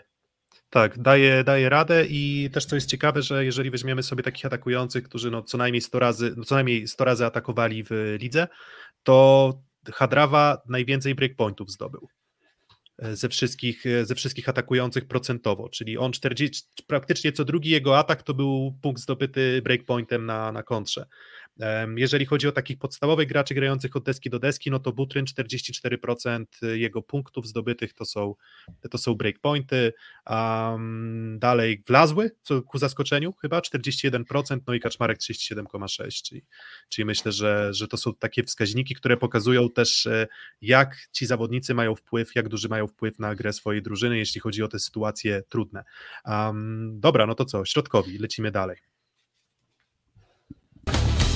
Szósty set. Środkowi, środkowi, miejsca 4-10 najpierw. No i co, zgadzacie się, czy się nie zgadzacie, tak? To ja, ja trochę opisywałem te nasze wybory, to teraz może Filip albo Kuba, jak chcecie, to, to, to, to powiedzcie, dlaczego akurat te postaci um, trafiły na naszą listę na tych miejscach. Muszę się zastanowić, żeby nie spalić pierwszej trójki. Od ja samego mogę, początku. Wiesz, może rozgrywających bardziej, bo ty jesteś Filip takim bardziej mózgiem, to przejmiesz przy rozgrywających, co? Okej, okay, dobra, to w takim razie y, oddaję Ci posiadanie mikrofonu. To, to zaczynając tak, y, poręba, bo y, dlaczego daliśmy tutaj porębę? Ponieważ y, trochę oni są komplementarni ze sobą, Avril i poręba, bo Avril długo nie mógł zapać z Jankiem Filejem rytmu, potem problemy zdrowotne, ale dobrze blokował. Poręba mało blokował, ale w ataku jest bardzo skuteczny. Widać, że no nie, nie bez powodu MVP letniego Grand Prix z Firlejem ma to, ma to zgranie. Rzeczywiście w ataku wygląda bardzo dobrze, nawet przecież mecz z Warszawą, tak, gdzie Poręba był wykorzystywany nad wyraz y, i Szymon Jakubiszek również, więc tutaj daliśmy dlatego, że nie dość, że to jest pochwała pewna gry Olsztyna, ale też to, że Poręba krok do przodu, krok po kroku, on się zbliża do poziomu reprezentacyjnego, bo jeżeli mówimy dzisiaj o młodych, zdolnych środkowych, jeżeli już mówimy o Huberze jako takim pełnym kadrowiczu, no to pierwszy w kolejce jest Poręba. Potem Kuba Kochanowski, Kochan, który, mm, no jak cała Resowia się męczy, zwróćcie uwagę, na razie, że nikogo z Resowi u nas nie było, także to też pokazuje jakby nie tylko jak my oceniamy, jeżeli chodzi o samą grę, ale też stosunek oczekiwań do finalnej gry, bo Kuba Kochanowski miał dobre momenty, widać, że zagrywką popracował, mm, ale po pierwsze ani, ani Grzyzga nie lubi grać bardzo często środkiem, a jeżeli już gra, to mam wrażenie, że często się ratuje Kochanowski kiwkami i no to nie jest ten zawodnik z poprzedniego sezonu na pewno. Również w bloku też nie wygląda tego się rewelacyjnie. Trzecia rzecz, były mecze, kiedy on pauzował, tak? Bo trochę problemów zdrowotnych, zaczynał Królicki, potem były momenty, kiedy e, w ogóle grali z Tamemą i z, z Kozemernikiem, a na końcu pod koniec już kadencji Giulianiego to Kochanowski po prostu nie zagrał w ostatnim meczu e, z, z Zawierciem. Tak wam? Król bloku bo, bo on ma wyniki w bloku, nie wiem, Piotr Papraw miał, ale kapitalne ma momenty, kiedy on ma w meczu po 5 mhm. bloków, 6 bloków, maszyna. Znaczy, wiesz co, tak, tylko że właśnie ja mam ten problem, że tak, że jeżeli chodzi już o, jakbyśmy wyizolowali jakby jego wynik w blokach punktowych, to wskazalibyśmy, że jest najlepiej blokującym na set zawodnikiem ligi, ale mhm. jednocześnie jakbyśmy wzięli pod uwagę rozchwianie, to on miał sporo spotkań, gdzie to był jakiś tam pojedynczy blok albo pusty przelot, i ze dwa czy trzy spotkania, w których zdobył tych bloków 8 czy 7 czy 6. I no i też pytanie właśnie, czy wolimy mieć zawodnika, który raz na jakiś czas zrobi ci monster game, jak na przykład Piotrek Nowakowski lubi tak czasem sobie, wiecie, 8 bloków, 9 bloków zdobyć na, na set, na GKS-ie Katowice najczęściej. Um, tak, e, tak jeżeli chodzi o Andreasa Takwama, no to mam dokładnie ten sam problem, że mm, te jego bloki nie dały tak dużo drużynie, no bo wiemy, gdzie są suwałki w, e, w, w, w, w, mm, w tabeli. Tak? I, i, I tutaj mam taki minus. Natomiast jeżeli byśmy wyizolowali, no to jest bardzo skuteczny, jest bardzo dobry na bloku I ja nawet nie wiem, czy mnie przesunął go może wyżej w tej, e, w tej tabeli. No tak? Może no trochę mi brakuje odwagi. Akcja sezonu, kiedy tam raz, nie wiem czy kojarzę, jak mu tam Tuaniga zagrał chyba z kolan, Gwóźdź. taką przesuniętą, to gwóźdź pierwszy metr, czy tam drugi. No to taka dla mnie taki też ocena, ocena tak fama trochę za wizualność. Ja nie mam statystyk wybloków, więc tu by też sporo może to powiedziało i pozwoliło lepiej to klasyfikować, albo może ty Piotrek pomożesz, ale jeśli chodzi o Takwama, to tak, na pewno jest to faktem, że jest najczęściej blokującym na set graczem. E, chyba najwyższa efektywność ataku ze środkowych, takich regularnie grających. E, do tego powiedziałbym, że mankament taki, że jednak nie atakuje za dużo, czyli tam jest trochę ponad dwie piłki na set średnio, więc okej, efektywność fajnie, że ma wysoką, ale ta rola jego w ofensywie nie jest aż tak duża, jak y, innych środkowych, jeszcze pewnie o tym powiemy. No i zagrywka, to jest największy mankament moim zdaniem. Czyli blok, atak fajnie, ale bra- brakuje mu trochę mocniejszej e, broni z 9 metra. Mm, dokładnie. I dalej, tu Karol Kłos, to też e, na początku sezonu ja tak wskazywałem, że to jest odstający element PGS Krybełchatów, Mhm. a znowu to jest kolejny Od meczu z zawodnik, Resowią, który... z Resowią, Tak. tiebreak z Resowią. Dokładnie, to jest kolejny zawodnik, który, mm, który po prostu wszedł na, na wyżynę. I kto tam dalej, Kuba? No tak przejąłem mikrofon. Nie, no to mówię, Kłos od meczu z Resowią fantastycznie wygląda, zresztą wygrał tiebreak w tym meczu i to, jest moim zdaniem też taki moment, w którym e, Resowia wydawało mi się, że idzie do góry, Skra, że trochę pikuje i nagle spotkali się. Dwa pierwsze sety dla Resowi, potem Skra się odbudowała i poszła do góry, tak? A Resowia w sumie kontynuowała pasę porażek potem.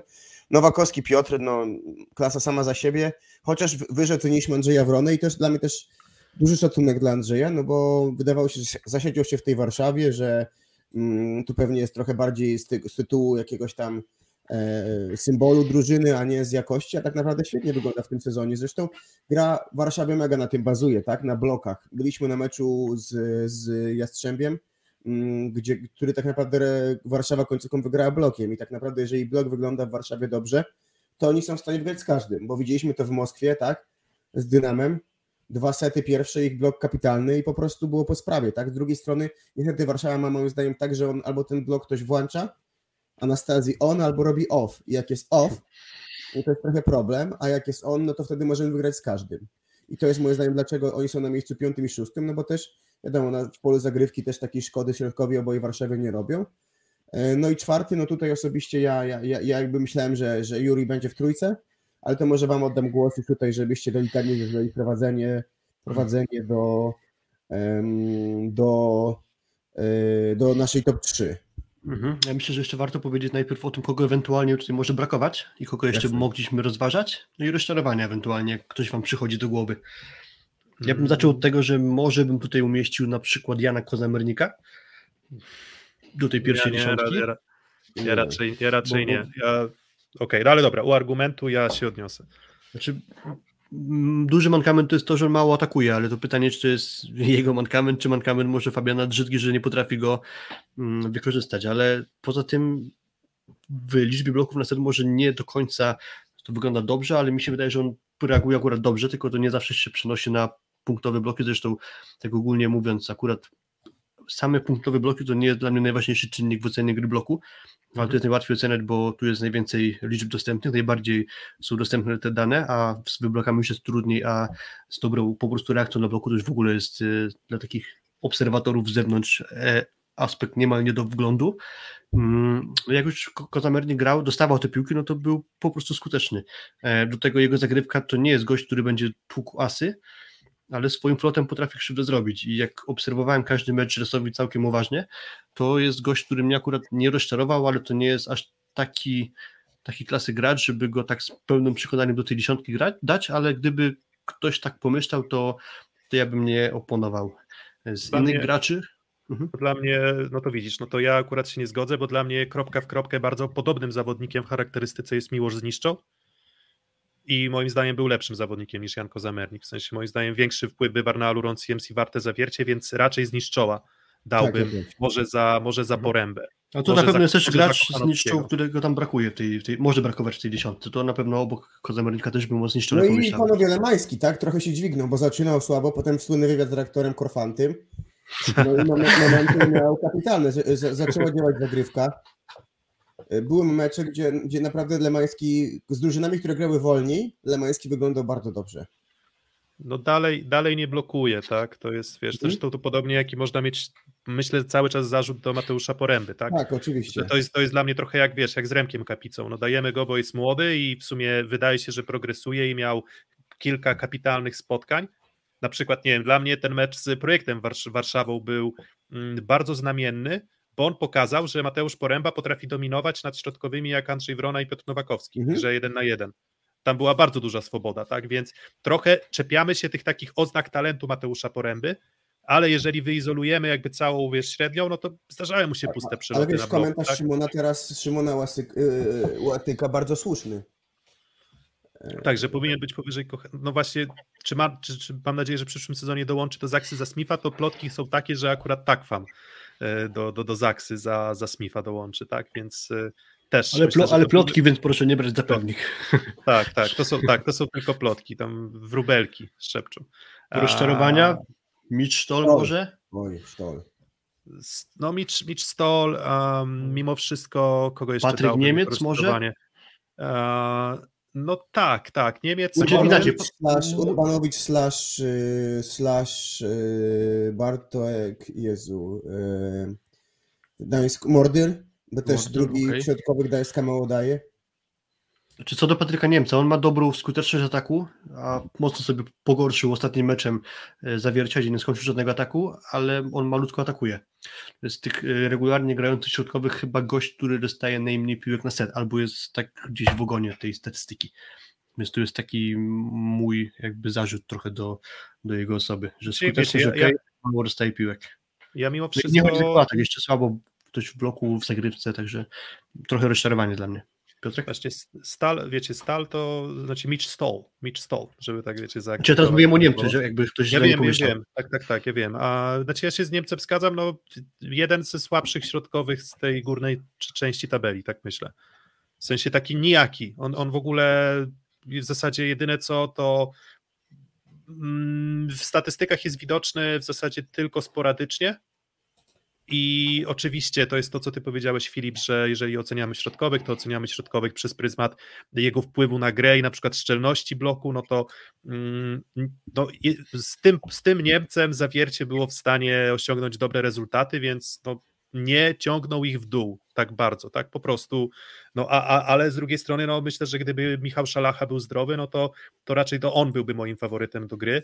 I wiecie, i z rozczarowań, no to ja wskażę Kubę Kochanowskiego, wiecie, to, że my go dajemy jako pora przeciętnego środkowego, to po sezonie, monster sezonie, gdzie w zasadzie we wszystkim było dobrze, tak, no jest to rozczarowujące, tak? Ja wiem, że Fabian Drzyzga ma taką charakterystykę gry, że on z tymi środkowymi to tak się nie uwielbia, tak? On wydaje mi się, że jednak woli grać e, prawe skrzydło albo, albo, albo w akurat w tym sezonie to wyjątkowo lewe skrzydło lubi grać w Resowi, mm, ale jeśli chodzi o energię, jeśli chodzi też o wpływ, wiecie, na, na taką, nie wiem, no, życie w drużynie, to, to, to mam wrażenie, że Kuba Kochanowski po prostu zlał się z tą taką mizerią, przeciętnością rzeszowską, co nie oznacza, że on nie ma aż takiego poziomu, wiecie, on ma wystarczający potencjał sportowy, żeby będąc takim sobie i tak być w czołówce środkowych ligi, tak, ale, ale to mimo wszystko jest rozczarowanką. Tak, komentarz na czacie, Patryk Niemiec jest najskuteczniejszym środkowym w lidze. Jak popatrzymy na jego skuteczność, 68% to jest w czołówce, ale efektywność 50% i pod tym względem, a to jest dla mnie ważniejsze, jest gdzieś mniej więcej w środku stawki, więc y, też bym popatrzył na efektywność ataku Patryka Niemca. Mm, No tak, no. A właśnie, no i teraz pojawił się ten komentarz jeszcze raz, 69% skuteczności, ale efektywność 51%, więc y, skuteczność to dla Wiecie, mnie w- nie W wszystko, zeszłym, a w zeszłym roku Królicki, e, Boże, tak, w zeszłym roku Królicki Królicki. miał 75%. No i No druga i co? sprawa, I- że Timo Tamema ma 13 z 17 skończonych ataków bez błędu i bez bloku, no ale to jest 17 ataków tylko, więc nie ma za bardzo co brać tego e, do końca Właśnie Krzysia Rejno nie polu, ma, co ta reszta. No i Bo Krzysia Krzysztof Rejno, Rejno jak grał, Y, to, to, to grał Dobrze. dobrze, tak. Ale tak, chyba tak. będzie, wiesz, na, na, na główne mecze, co pokazał mecz moim zdaniem w Rosji, będzie Smith jednak wychodził, tak mi się wydaje, docelowo. No nie wiem. Znaczy, no wiesz, znaczy pytanie, co, czy ten mecz z Nowosybirskiem, po- co, co, co ten mecz z Nowosybirskiem pokazał, no bo tam Smith chyba został zmieniony przez Rejnę, prawda, na pewnym etapie meczu. Chyba pół to- pół Tak, seta. tak, tak.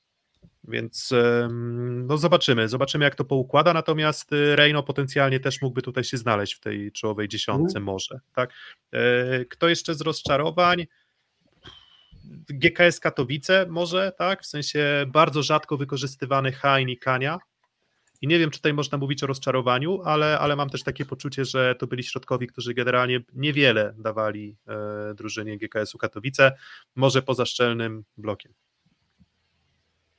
Padło pytanie, czy, czy Rejno wszedł w Nowosybirsku? Muszę to sprawdzić, żebyśmy nie ten, nie popełnili jakiegoś błędu w takim razie, bo może nam się coś pomyliło. Mm, Okej, Smith grał do końca, no to... To, to, to, mi się tak wydawało właśnie. to, to ale- mi się, tak? To, to, to, Okej, to, może, to może ja sobie zwizualizowałem, bo mi się gra Smitha wtedy nie podobała i miałem poczucie, że, e, że, że, że może jednak Reino powinien wejść, więc jeżeli Okej, tak... to w takim razie ko- pro, prostujemy, to nie, to Rejno nie wszedł w Prostujemy. Nowosybirsku. Dobra. Bije się, bije się w pierś. Dobra, trójeczka, Kuba, werble. Dobra, no i teraz chyba kontrowersja będzie, tak? Bo myślę, że te postaci na pozycjach 1 i 2 to postaci, które no, można byłoby stosować zamiennie, ale mamy argumenty na poparcie tezy, że to akurat Norbert Huber jest naszym zdaniem najlepszym środkowym ligi, tak, a nie, a nie Mateusz Bieniek. A, no ale właśnie, co wy o tym, e, co wy o tym sądzicie? Odpalamy No, ale nie rozumiem panowie, dlaczego, dlaczego daliście, bo ja dałem naszej ankiecie wyżej Gładyra niż Wiśniewskiego, a czemu wy odwrotnie, bo to zdecydowało? Znaczy dla mnie Gładry gra trochę słabszy sezon niż ten poprzedni, bo wtedy mi bardzo imponował. Trochę gorzej serwuje jak na niego. E, No i Wiśnia wypada chyba lepiej po prostu w liczbach efektywności, częstotliwości ataków i bloków na set. Więc Tak, oni grają no. dla mnie bardzo podobnie, gra- to są dla mnie bardzo podobni gracze, ale to, że Gładry gorzej serwuje niż w zeszłym sezonie i Wiśniewski jest lepszy statystycznie w ataku i bloku, to dla mnie przeważyło na korzyść właśnie Łukasza. Mm, Ja się, ja, ja się zastanawiałem, mm, bo tak, bo w zeszłym sezonie Gładyra dawaliśmy bardzo wysoko, no bo on miał tam jakiś absurdalnie wysoki ten wskaźnik z- asów. Tak. Bo w zasadzie to u, u niego w zeszłym sezonie było tak, że albo poszedł na zagrywkę i albo zagrywał asa, albo serwował w siatkę. Teraz jest tak, że moim zdaniem cały czas jest dużo błędów. Zresztą mógłbym, miał, miałbym pewnie liczbę na poparcie takiej tezy. E, a do tego duży, bardzo dużego pożytku już z tej zagrywki Gładyra, albo przynajmniej tak dużego, jak w zeszłym sezonie nie było. No i wydaje mi się jednak, że Wiśniewski szybciej odnalazł się w grze Team. Czy w zasadzie, czekajcie, wiesz, bo on go, wrócił, go. żeby znał go, tak? Więc mam wrażenie, że Wiśniewski po prostu był mm, no, no, no szybciej złapał wspólny język z Toniut Team i oczywiście tam pytanie, na ile Toniut Team pomagał swoim środkowym, no bo te pierwsze kilka z kolejek było e, słabych w wykonaniu Toniutiego, jeśli chodzi o współpracę ze środkiem, ale z Wiśniewskim jakoś to poukładał, z Gładyrem cały czas mam wrażenie, że to troszeczkę, troszeczkę zgrzyta, no i dlatego właśnie dla mnie Wiśniewski wyżej. No ja muszę się poprawić, bo Wiśniewski nie jest lepiej blokującym statystycznie od Gładyra, ale, ale jeśli chodzi o atak, to na pewno y, ponad 10 punktów procentowych. Nie, dla mnie po prostu Wiśniewski wizualnie był lepszym graczem od Gładyra. To, co właśnie mi się nie podobało, to ten spadek jakości Gładyra w mm, zagrywce, a jakby oceniając tę trójkę, to bym powiedział, że numer jeden i numer dwa są wyraźnie wyżej niż ta trzecia lokata, czyli Hubert z Bieńkiem górują nad tym trzecim miejscem i miałem trochę problemu z tym, żeby ich ulokować, kogo na pierwszym miejscu, kogo na drugim, ale wyszło tak, jak tutaj widać na grafice.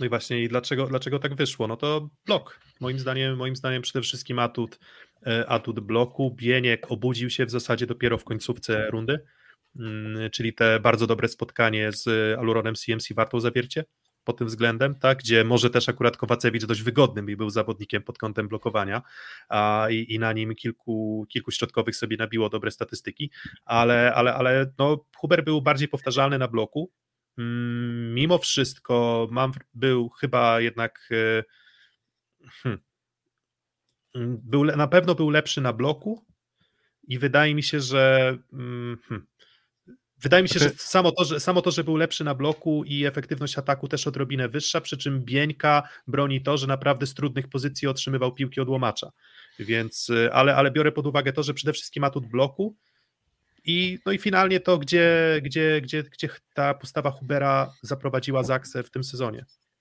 Tak, i też wiemy, że on miał takie wejście trochę z roli półrezerwowego, bo to przy tym już wyjaśnialiśmy, że to nie był podstawowy gracz od deski do deski z gry, a tu jednak wszedł tak trochę tylnymi drzwiami do tych zaksy, no i zrobił znakomitą robotę, więc to też dla mnie jest taki atur, bo jednak po Bieńku się można było spodziewać, można było oczekiwać od niego świetnej gry, więc tu ten efekt Z taki... drugiej strony Bieniek co najwięcej statuetek chyba w skrze. Oczywiście to nie jest najważniejsze, ale przede wszystkim no, zwróćmy uwagę, że do tej pory to jest nasza czwarta pozycja.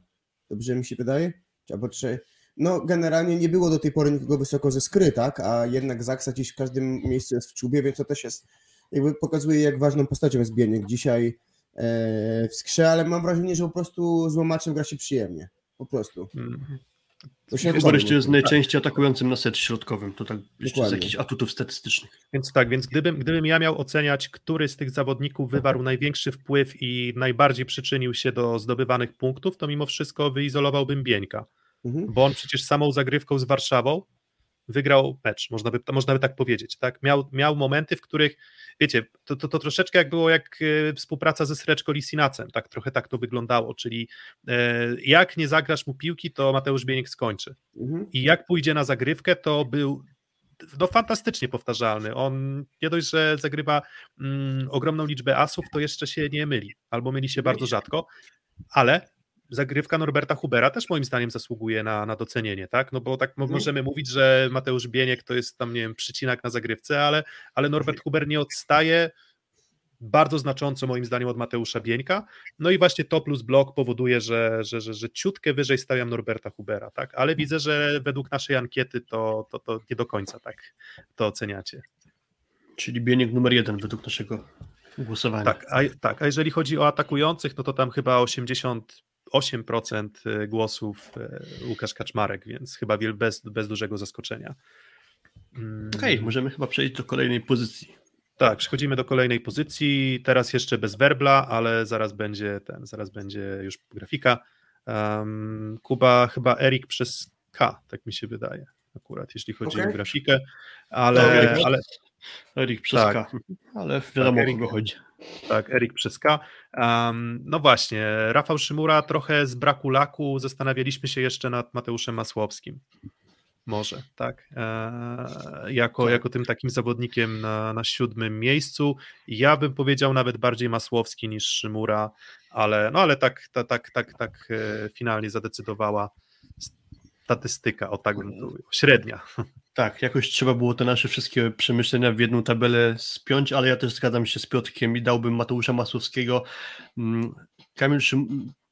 Czego jest napisane? Rafał Szymura. Kamil Szymura. Koniec. Czyli Kamil nawet, że mamy. Erik, Erik Przyska, Erik Przyska i Kamil Szymura. E, Kamil, Kamil Szymura, oczywiście. Chodzi nam o Kamila Szymurę. E, No to on po pierwsze nie wyróżnia się w statystykach przyjęcia, po drugie gra wymiennie w obronie jeszcze z Maciejem Sasem, a Mateusz Masłowski gra od deski do deski niemal. Mm, No i po prostu wygląda trochę lepiej moim zdaniem. E, Tu jest taki problem dla mnie, że z tym szóstym, siódmym miejscem sporo by tam mogło się przetasować i też bym się udał namówić, a najwyraźniej góruje ta piątka pierwsza. Trzech liberów, których jeszcze nie widzicie i Szodzi Zatorski to jest piątka wyraźnie No wiesz co, pójdziemy dalej, zobacz, tu jest Żurek, który był łapany często na przyjęciu, Gruszczyński tak samo. Eee, Żurek Piechocki- Gruściński to chyba rozczarowania. Tak, tak. Yy, Słaby sezon, słaby sezon Olenderka, Dokładnie. słaby sezon Piechockiego, słaby sezon Tak. Czunkiewicza, Tak. Tak, więc tak. Ten, ten, ten Szymura tak z braku laku, no tak jak mówimy, no zaraz możemy przejść do tej czołowej trójki. Myślę, że już możesz werble odkręcić. myślę, ale że tutaj powiedział piątka góruje, bym powiedział, że czwórka, bo Zatorski też y, szczególnie teraz, chociażby ostatni mecz bardzo słaby, fakt, że powraca po kontuzji łydki, ale no nie zachwyca w ogóle. Mam wrażenie, że coś w tym systemie bronienia Resowi jest problematyczne, bo bardzo mało piłek łapuje Zatorski. Gdzie pamiętam, Panie- w poprzednim sezonie on dużo piłek łapał w ogóle sam z siebie.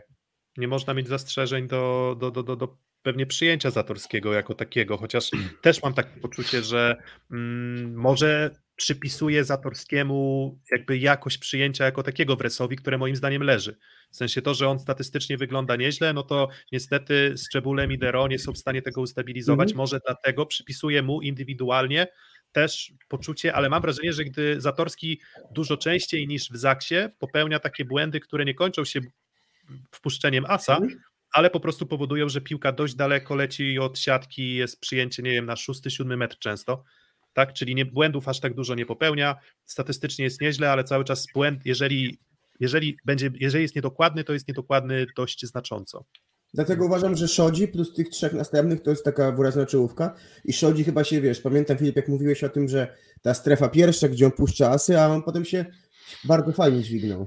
Tak, znaczy ja się z kolei nie zgadzam z tym, że ta czwórka tak wyraźnie góruje, bo ja nawet bym się zastanawiał, czy by jednak Pawła Zatorskiego nie wymienić miejscami z Erikiem Szodzi, właśnie dlatego, że Szodzi miał ten kiepski początek sezonu e, i nawet na jakby tak obrazowo powiedzieć, to podaję, że pierwsze sześć spotkań to było chyba 10 błędów w przyjęciu, a siedem kolejnych to tylko trzy błędy w przyjęciu, więc widać jaki on postęp zrobił w tym właśnie puszczaniu bezpośrednich punktów.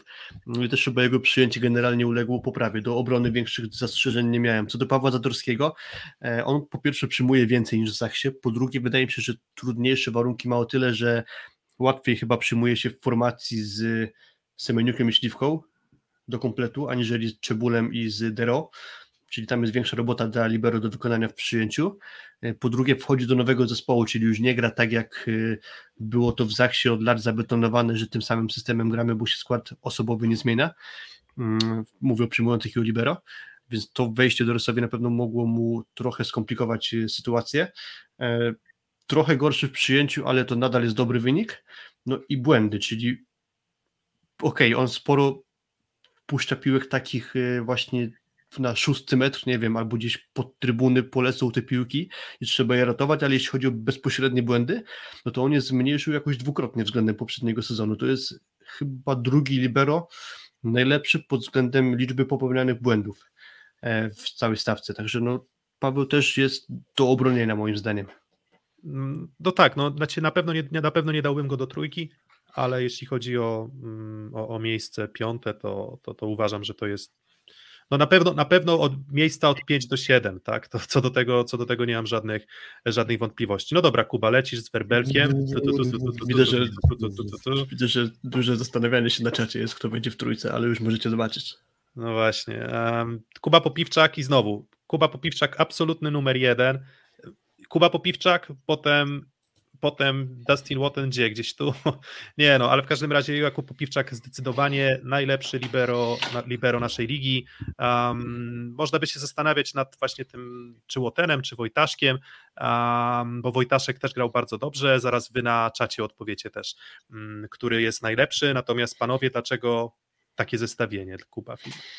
Znaczy, moim zdaniem Popiwczak to jest zdecydowany numer jeden, e, oprócz tego, że po prostu wizualnie uwielbiam grę tego zawodnika, no to za nim przemawiają liczby, najlepszy w procencie pozytywnego i perfekcyjnego przyjęcia, e, drugi w procencie błędów, do tego bardzo widoczny w obronie i podoba mi się to, jak drugie piłki są przez niego z łatwością, bez jakiegoś większego wrażenia, że jego piłka parzy e, dogrywane czy wystawiane jak trzeba, więc jeszcze do tego taka sprawa niestety niestatystyczna dochodzi, więc y, Popiwczak y, numer jeden zdecydowanie. Dustin Watten z tego zespołu e, ze środka tabeli, czy z Lublin e, robi bardzo dobre wrażenie.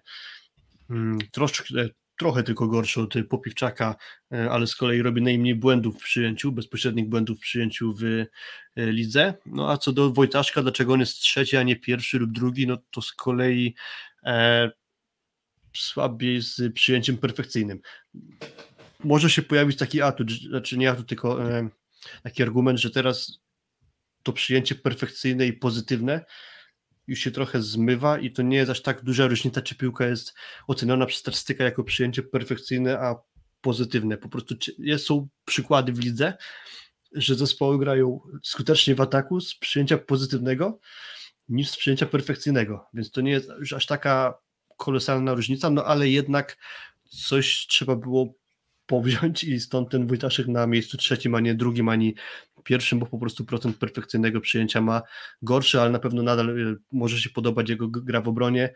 Mm, niekoniecznie mi się podoba częstotliwość jego dyskusji z sędziami. To znaczy ja też, ja też myślę, że mm, jakby atutem Dustina Wattena w tej sytuacji jest to, że jeżeli mamy dwóch zawodników, których oceniamy porównywalnie, no to jednak istotnym elementem jest to, że Kwolek i Grobelny to wydaje mi się być jednak trochę łatwiejsze zestawienie do ułożenia przyjęcia niż, e, niż zestawienie Łoten, Włodarczyk i na przykład Wachnik. Tak? A, już, a już totalnie czyli Fornal i Klebeno to są zawodnicy, którzy są dobrzy w przyjęciu po prostu, więc z nimi się teoretycznie powinno wygodniej grać. Gdzie Dick Coy?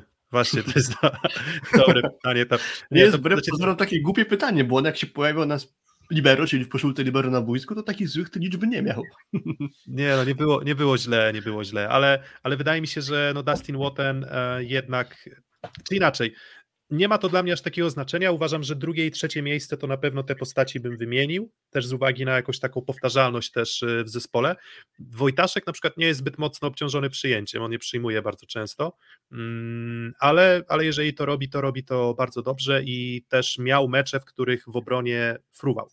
Mm, bo to wiecie, z obroną jest tak, że no, trudno jest ją skwantyfikować, przynajmniej na podstawie takich informacji, jakie, jakie mamy. Tutaj też dobry argument jest Mateusz N., że Łoten gra wymiennie z Gregorowiczem i to prawda, tak, a Wojtaszek gra od dechy do dechy, więc może to też byłby argument za, za Damianem Wojtaszkiem w takim układzie. Mhm. Mm, no i co? No i to chyba tyle o tych libero. Jeszcze, jeszcze wrócę na chwilę do ankiety. Najlepszy środkowy pierwszej rundy plus ligi to jednak waszym zdaniem Mateusz Bieniek 51%, no i Norbert Huber 42%. Czyli niewielka różnica i my też trochę tak na to patrzyliśmy, tak, że, że, że i Bieniek i Huber mogliby równie dobrze trafić na, na miejsce pierwsze. Myślę, że jednak te as, tak, myślę, że zagrywka Bieńka i jakby ta powtarzalność i, i, i, to właśnie, że on wygrywał mecze PGS Krze, może to przeważyło w, mm, wasz, w waszej ocenie. Tak, kończąc zaczęty Piotr przez ciebie wątek tego częstotli, często, tej częstotliwości przyjmowania, to Wojtaszek z tych libero regularnie przyjmujących to jest najmniej przyjmujący e, na ser zawodnik. Przedostatni jest Popiwczak, a Łoten jest na piątym miejscu, więc tu akurat przewaga Łotena, że on tam sporo ma tych piłek do przyjęcia względem pozostałej dwójki. Dobra, to ciśniemy z rozgrywającymi. Tylko sekundę, żebym się nie pomylił teraz grafiką. Ta, ta, ta, czu, czu, czu, czu, czu, czu. Dobra, lecimy. I proszę bardzo. Najlepsi rozgrywający pierwszej rundy plus ligi. Dwóch Grzegorzów, jeden przedstawiciel reprezentacji, no można powiedzieć, że reprezentant USA, no i Miguel Tavares jest na miejscu siódmym dopiero. Um, dlaczego akurat tak? No to teraz Filip e, jako mózg szóstego seta, dawaj, dlaczego akurat. Nie wiem, dlaczego mózg, jestem mózgów. Nie wiem, dlaczego jestem mózgiem szóstego seta, ale może nie dlaczego po kolei, ale Grzegorz Pająk przede wszystkim Lublin to jest pozytywne zaskoczenie tego sezonu i, i jego gra jest prowadzona przez Pająka dobrze. Do tego tutaj przychodzą takie elementy jak y, trochę ofensywny rozgrywający, czyli e, dobrze w zagrywce, y, sporo zdobywa punktów, y, czy to kiwkami, czy po prostu atakiem tak to w jedno y, ujmując, więc tu jest też jego taki atut. Grzegorz Łomacz ma trudną robotę przez to, że Skra jest jedną z najgorzej przyjmujących ligi, a mimo tego potrafi wykreować sobie chociażby Mateusza Bienka, czyli uwypuklić jego atuty, o których mówiliśmy przedtem w ataku. Do tego też dobra postawa Karola Kłosa, więc gra ze środkowymi na pewno na plus.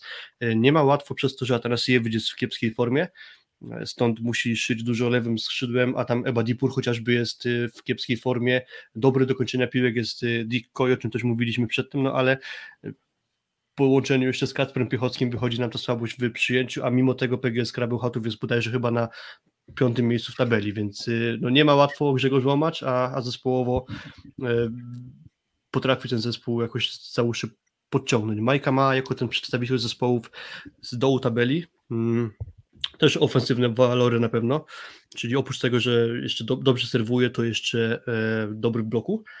Mm, no i szybkość grania, moim zdaniem, wpływa na to, jak e, skutecznie są lewoskrzydłowi Katowic, czyli mm, to nie są zawodnicy o ofensywnej charakterystyce, mm, takiej stricte ofensywnej charakterystyce, a mimo tego właśnie to, że grają z Majku Ma, to moim zdaniem trochę ułatwia im kończenie ataków.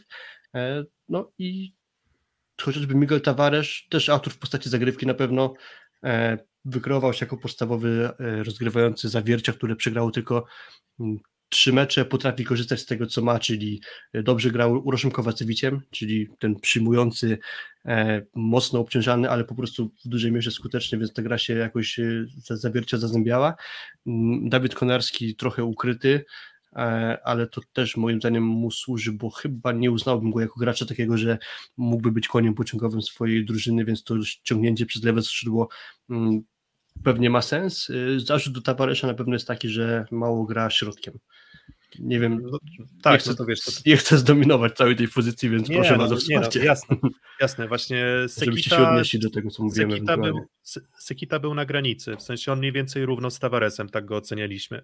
A, I nawet ten mecz z Resowią był dla mnie takim kapitalnym przykładem jego kunsztu. I znowu, no, oceniamy rozgrywających, ale nie możemy jakby odizolować rozgrywających też od elementów takich jak blok czy zagrywka. I jednak Sekita bardzo odstaje na bloku. I tam wiecie, można się oszukiwać, że no okej, tam jest tylko trzy ustawienia, mm, że trzy ustawienia no to jakoś przeboleją, ale jest niestety jest połowa tak, że przyjmujący, tak, przyjmujący wybierają Sekitę na bloku w większości wypadków. Um, znaczy rozgrywający wybierają przyjmują, rozgrywający rywali wybierają przyjmujących, bo grają naprzeciwko Sekity. I nawet Dero w tym ostatnim meczu z Kuprum Lubin też radził sobie bardzo dobrze, no bo grał przez Sekitę.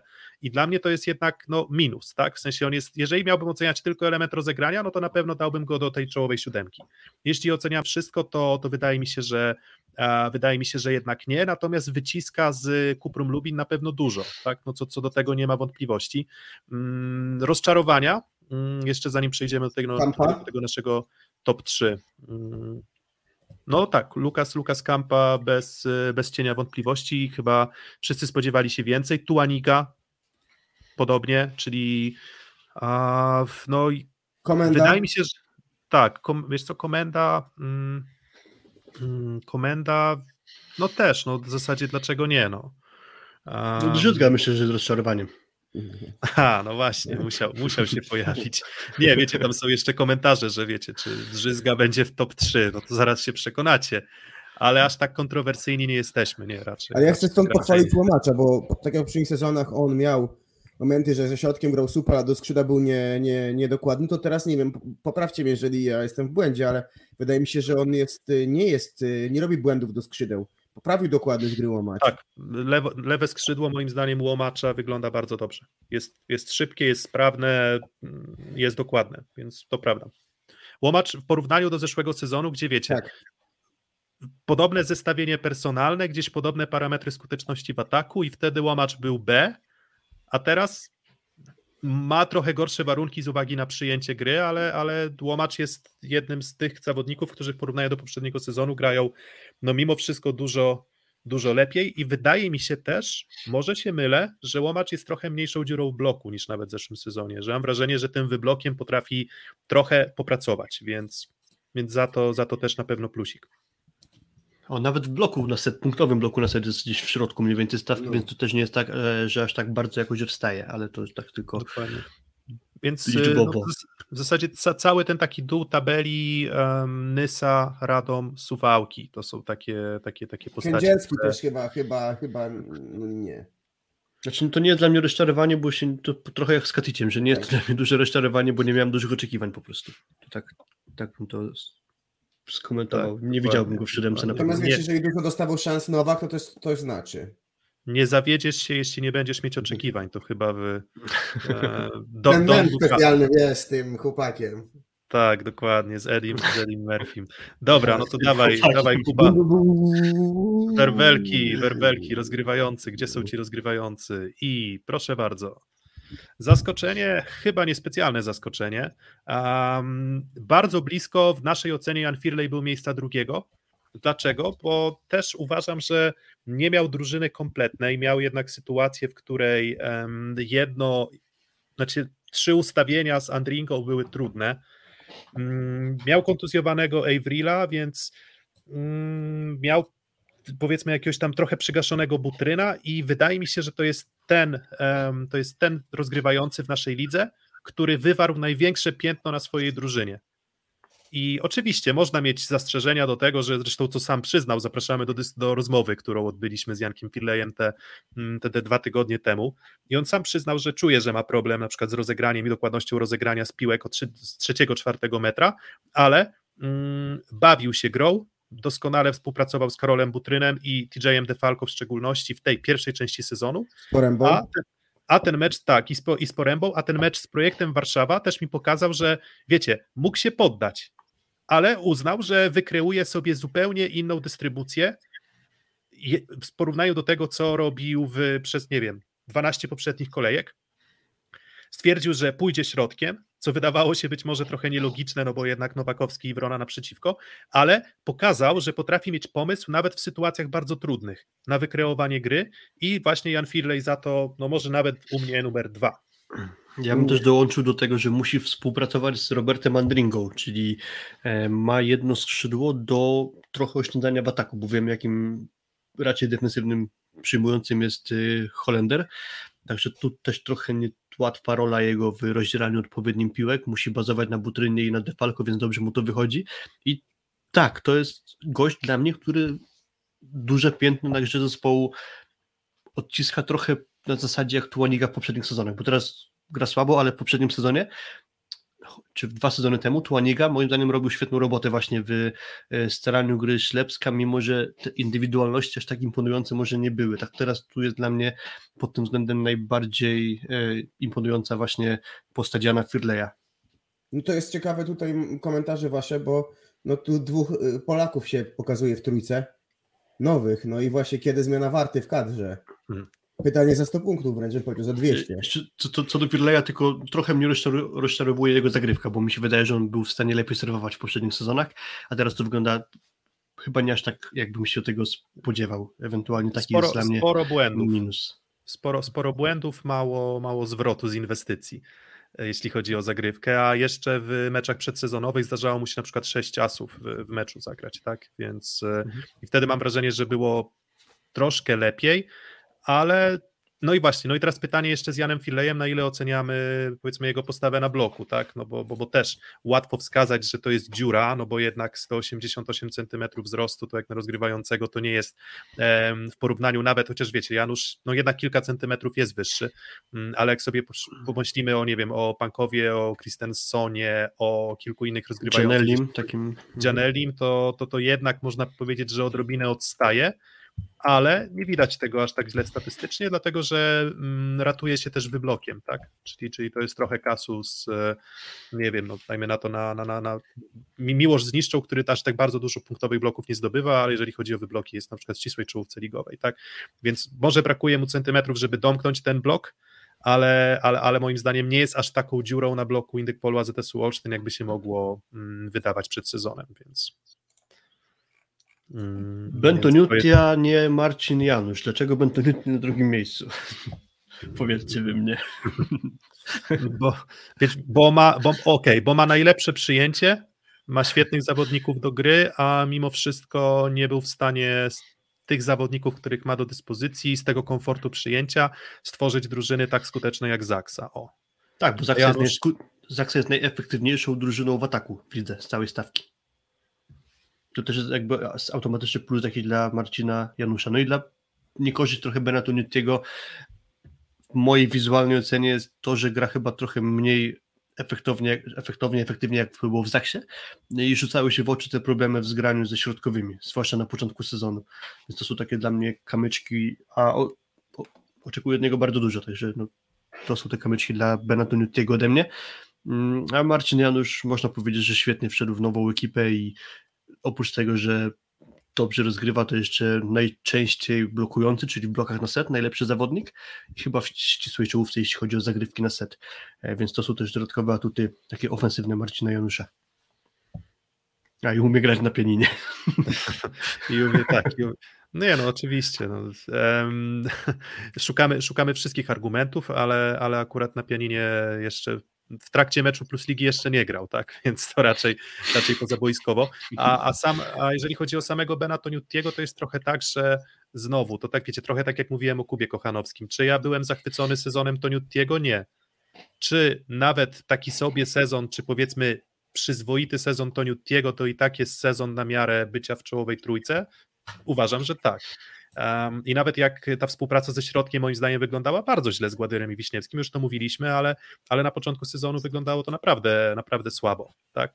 Um, z Fornalem, no nie wiem na przykład, y, czy, czy, czy, czy, czy mógł tempowo coś zrobić więcej. Wydaje, to nie... momentami tempowo jest tak sobie. Tak, gdzieś tak, tak, trochę, trochę, trochę kupili Zresztą to panowie, tempo. my byliśmy na meczu na Torwarze y, Jastrzębia z Warszawą i no tam to Newty tempo gubił strasznie. Druga kolejka, więc to też to jest fakt, że on zaczął też niskiego bardzo C. Mm, no i jeżeli chodzi o element, y, elementy, nazwijmy to poza, roz, poza rozegraniem, no to tutaj Janusz jest lepszy na bloku, jest lepszy na zagrywce i, i, i czy w obronie jest lepszy, to już się tutaj nie potejmę, tak? I teraz pytanie, czy Janusz nie powinien poprawić wystawy na lewe? Wydaje mi się, że ze Śliwką już wspólny język złapał na koniec rundy. Tak, więc y, to, to zgrzytało, tak, jakby nie był w stanie się dostosować do leworęcznego przyjmującego, ale, ale, ale na dłuższą metę I uważam, tam fajna że... ciekawostka mi się przypomniała, ktoś to kiedyś wrzucił, że Janusz nigdy wcześniej nie grał z leworęcznym przyjmującym, zdaje się. Tak, to ja, ja, ja, ja Ja chyba tak kiedyś sprawdzałem, tak. No. Więc ym, właśnie. Ym, No a z Kaczmarkiem, Kaczmarek sami widzieliście nasz najlepszy atakujący ligi, więc z Kaczmarkiem to wygląda dobrze, Semeniuk najlepiej przyjmujący ligi naszym zdaniem, więc y, ewentualnie I- właśnie ze Śliwką jeszcze tam do dopracowania jego skuteczność. No i patrzcie, no i jak to, i widzicie, i tak powoli już przechodzimy, zaraz jeszcze będzie, będzie nasz do, wybór trenerów najlepszych, ale jak tu, w sensie, dlaczego mielibyśmy być zaskoczeni tym, że, mm, że Zaksa tak dobrze prezentuje się w tabeli, jeżeli mamy, naszym zdaniem oczywiście, najlepszego atakującego i, co do, i, nie, i nie mieliście żadnych wątpliwości co do wyboru atakującego, co do Kaczmarka, E, Semeniuka wybraliście też jako najlepszego przyjmującego, Hubera jako drugiego najlepszego środkowego, Erik Szodzi gdzieś tam poza tą czołową trójką, ale też na bardzo wysokim poziomie, więc w zasadzie indywidualnie, jak i zespołowo Zaksa po prostu jest najlepsza, tak? I, i nie, może jesteśmy zbyt zaksocentryczni, ale trudno mi, trudno mi byłoby wskazać inne kandydatury, tak rzetelnie, rzetelnie odmówiąc. Zaksa wygrała 13 spotkań po przebudowie trzech zawodników podstawowego składu, więc tu chyba jest za co chwalić Kędzierzynian, tak po prostu. No i tak w takim razie jeszcze ciekawe, kto w tym wszystkim zostanie wybrany przed nas najlepszym trenerem. O, ho, ho, ho, ho, dokładnie. Dobra, e, no to co, no to przechodzimy chyba do trenerów. Więcej o tych rozgrywających już ja osobiście do powiedzenia nie mam. Najlepszy rozgrywający w zdecydowanej większości wypadków e, Janusz, czyli 80% głosów to to, to, to, to wasze typy, że akurat to Marcin Janusz jest. E, powinien zostać e, ogłoszony najlepszym, albo po prostu był najlepszym rozgrywającym pierwszej rundy e, Plus Ligi. Um, no i co? I trenerzy, co? To już na, na, na, na finiszu tego naszego podsumowania indywidualnego. Szósty set. Trenerzy, też wybraliśmy siódemkę, czyli taką górną połówkę. Um, no i teraz ciekaw jestem też, czy to Taki będzie włoski ten ludek, co? Taki włoski, nie? Taki wiesz, taki Carlo Ancelotti trochę z Tak, kulturą. dokładnie, Taki, no, takie, boss. taki, trochę, trochę takie, takie spojrzenie. Um, no i właśnie, mm, tutaj już widzę Paweł Andrasz, że Paweł Rusek, świetny debiut na ławce trenerskiej. E, No i tak, i mm, w przypadku oceny trenerów podchodziliśmy do tego w ten sposób, że wiecie, najłatwiej byłoby wziąć tabelę, wziąć miejsca od pier- pierwszego do czwartego, czy od pierwszego do siódmego i ustawić trenerów, tylko że wtedy na przykład załapałby Głupio byłoby wybrać. Bonittę. Dokładnie, tylko że wtedy głupio byłoby, tak, tak, albo, albo, albo Giuliani, tak, by się jeszcze załapał na to miejsce, mm, na to miejsce siódme, Mm, a musimy wziąć pod uwagę warunki i skład, który, który do dyspozycji mają trenerzy. I wydaje nam się, że mm, jakbym ja miał o to argumentować, to Igor Kolakowicz zrobił swoje, mniej, mniej więcej, czyli Punktowo może, na pewno. może tak, punktowo. Może czasem narzekałem na, nie wiem, styl gry, może na nieprzekonujące zwycięstwa. Zdarzyło Trochę się na kilka- początku irytował tymi rotacjami, moim zdaniem. O to Tak, było trochę. sporo zarzutów do trenera Kolakowicza, chociażby na rozegraniu. Wiesz, kilka, kilka wstydliwych setów zawiercie zagrało, ale co do zasady tak, pierwsza sprawa, no to Kolakowicz y, udało mu się zwalczyć to, co moim zdaniem było zeszłorocznym problemem, czyli ciągłe rotacje. Nie było dyskusji. Szybko wyklarował się Tavares, szybko wyklarował się Konarski, ćwiczył podstawową siódemkę i przyniosło mu to odpowiednie rezultaty, więc trudno jest mi Kolakowicza oceniać jako jakiegoś, nie wiem, bardzo ponadprzeciętnego trenera, bo on moim zdaniem po prostu zrobił swoje. Ale jak już sobie myślę właśnie o Daszkiewiczu czy o Rusku, no to dla mnie to, było, to byli dwaj trenerzy, którzy zrobili coś, nie powiem, że z niczego, no bo to byłaby ujma dla zawodników, których mają, ma, ma, mają do dyspozycji w składach, ale na pewno zrobili więcej niż ja bym oczekiwał po Lublinie i więcej niż ja bym oczekiwał po Lubinie. Akurat tak, się, e, tak się złożyło. I to w niełatwych warunkach pracy, bo wiemy, że Pawłowi Ruskowi to po pierwsze, że on dosyć późno został wybrany tym trenerem Lubina, bo tam miał być ktoś inny. To jest jedna sprawa. Druga sprawa jest taka, że wypadł mu podstawowo atakujący bardzo blisko startu ligi, czyli potrafił jakoś przemodelować system grania Kuprum Lubin do tego, żeby to dobrze działało z Kapicą. I Kapica zaczyna sobie radzić coraz lepiej. E, do tego właśnie jakaś tam wyrwa w bloku z Sekitą, a mimo tego i tak dobrze ten zespół się ogląda i nie jest tak, że oni przegrywały z góry na dół wszystkie spotkania Ale z dziurą na bloku dużo poza 1 do Sekity. 3, nie? Dużo 1-3 takie bolesne, gdzie blisko jest punktów, nie? Lubin. Tak, i to sporo takich końcówek było, gdzie, a znowu powiem, że Marcin Waliński zepsuł. Nie, nie tylko Marcin Waliński psuł końcówki, ale akurat jakoś to tak zapamiętałem. Ale, ale tak faktycznie było, że pewnie jeszcze troszkę szczęścia i albo jakiś punkt by padł na ko- konto Lubina, albo nawet jeszcze jakaś e, jedna mm, wygrana. Z Dariuszem Daszkiewiczem, no to chociażby wygrane z PGS Crow wy, wyżej stawianą, e, wygrana za Sekorysową, też nie miał łatwych e, warunków pracy, bo w jednym meczu nie grał Grzegorz Pająk, wypadł mu drugi rozgrywający, musiał sięgać awaryjnie po Igora Gnieckiego i to był dobry wybór, jak się okazało, Lubina, bo robi pozytywne wrażenie. Do tego nie od samego startu ligi mógł grać Wojciech Włodarczyk. e, Wypada Katic. Mhm. Wypada trzeba było jakoś szyć y, formacje przyjmujących chociażby do tego, żeby trenować, więc to nie Forma były proste warunki top? pracy. No to, to może nie, ale, ale No na wiesz, spodziewanie to- to dobrze dla mnie tego, się... co pamiętam z ligi. Mhm, Okej, no to na, na spodziewanie dobrze dla mnie gra, ale to nie jest tak, że jakoś mnie powala jego gra na kolana, no ale jakoś tak wychodzi, że musi grać właśnie i Wodarczyk i, i Wachnik i nie ma od tego odstępstwa. No, chyba trochę za wcześnie jeszcze na e, takie ostre wprowadzanie przyjmującego z pierwszej ligi, a Jakub Peszko jest też kontuzjowany, więc no niełatwe warunki pracy, a Lublin dobre wrażenie po prostu robi. A Właśnie, jeszcze jedno, ja jedno zdanie tylko jeszcze Piotrek i już kończę. Wiemy, że to jest Beniaminek i późno wchodzi na rynek transferowy, więc być może e, wybór zawodników do kapeli Daszkiewicza nie był najłatwiejszy, a mimo tego potrafił to poskładać tak, że Lublin się dobrze ogląda. Mm, No, A wiecie, też a wie, robi swoje, prawda? a wiecie, wiecie, co łączy Georgę Kretu i Marcelo Mendeza? Ja No. nie wiem. Kolor skóry? Nie, w, Dwie ręce, dwie nogi, para uszu, Nie. para oczu. nie, w tym momencie i Kretu i Mendes legitymują się bilansem 100% zwycięstw. 100%, 100% zwycięstw w, w pierwszej rundzie, w pierwszej rundzie plus ligi, tak? Um, I tutaj tak, Mendes top. Um, a co do pozostałych um, trenerów ligi i jakichś tam rozczarowań, no to rozczarowania to są ci, którzy chyba odeszli już z, z naszej ligi, przynajmniej na razie e, nie, nie, ob, nie obejmują żadnej drużyny już, czyli Ja powiem. e, e, Czekaj, bo znowu sorki, wtrąciłem się, ale z rozczarowań to jest Andrzej Kowal na pewno, bo byłem długo taki w zastanawianiu się, ile cierpliwości jeszcze mają włodarze Ślepska Malów Suwałki, no bo jednak tylko chyba dwa wygrane mecze, dobrze mówię? Ślepska?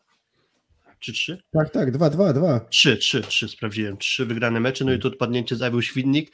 Do tego te ciągłe rotacje na przyjęciu, czyli niezbyt dobrze chyba zbudowana ta formacja, e, rozczarowujący styl i to wszystko mi się składało na to, że być może dni trenera Kowala są policzone, ale jednak widać, że chyba cieszy się dużym zaufaniem, bo ciągle mm, pracuje, więc no, nie wiem jak to przekładać bezpośrednio na trenera Kowala, ale po prostu rozczarowuje mnie cały zespół Ślepska, o tak. No tak, no i, i widzicie, no i to jest e, chyba odwieczne pytanie przy ocenie trenerów. W sensie, czy to jest kwestia, to nawet mm, o Giulianim mam takie, taką myśl. Mendes w sumie to pokaże, tak? Czy to jest tak, że to jest materiał, czy to jest tak, jak ten krawiec kraje, czy jak materiału staje, tak? I, i- i nie wiem, może po prostu Kowal się pomylił z doborem przyjmujących w tym sezonie. Wiecie, no Tak. bo, bo, bo może, może personalnie się pomylił i to rozsypało mu całą układankę Tam personalną. się nic tak? innego nie Bo- zmieniło, pra- prawda? W pierwszym składzie w zasadzie. Tak, no dalej Takwam, dalej Sapiński, dalej, dalej Czunkiewicz i jakoś wiecie, Czunkiewicz też wyglądał lepiej w zeszłym sezonie, tak? A, a, a w tym też sezonie, tak, i wyglądał Pułanika lepiej, więc y, tru, trudno, trudno mi powiedzieć, nie jestem w stanie znaleźć tutaj jasnej odpowiedzi, no ale na pewno jest to jakieś tam rozczarowanie dla Kowala, tam nie, nie, nie E. udawajmy, że nie jest.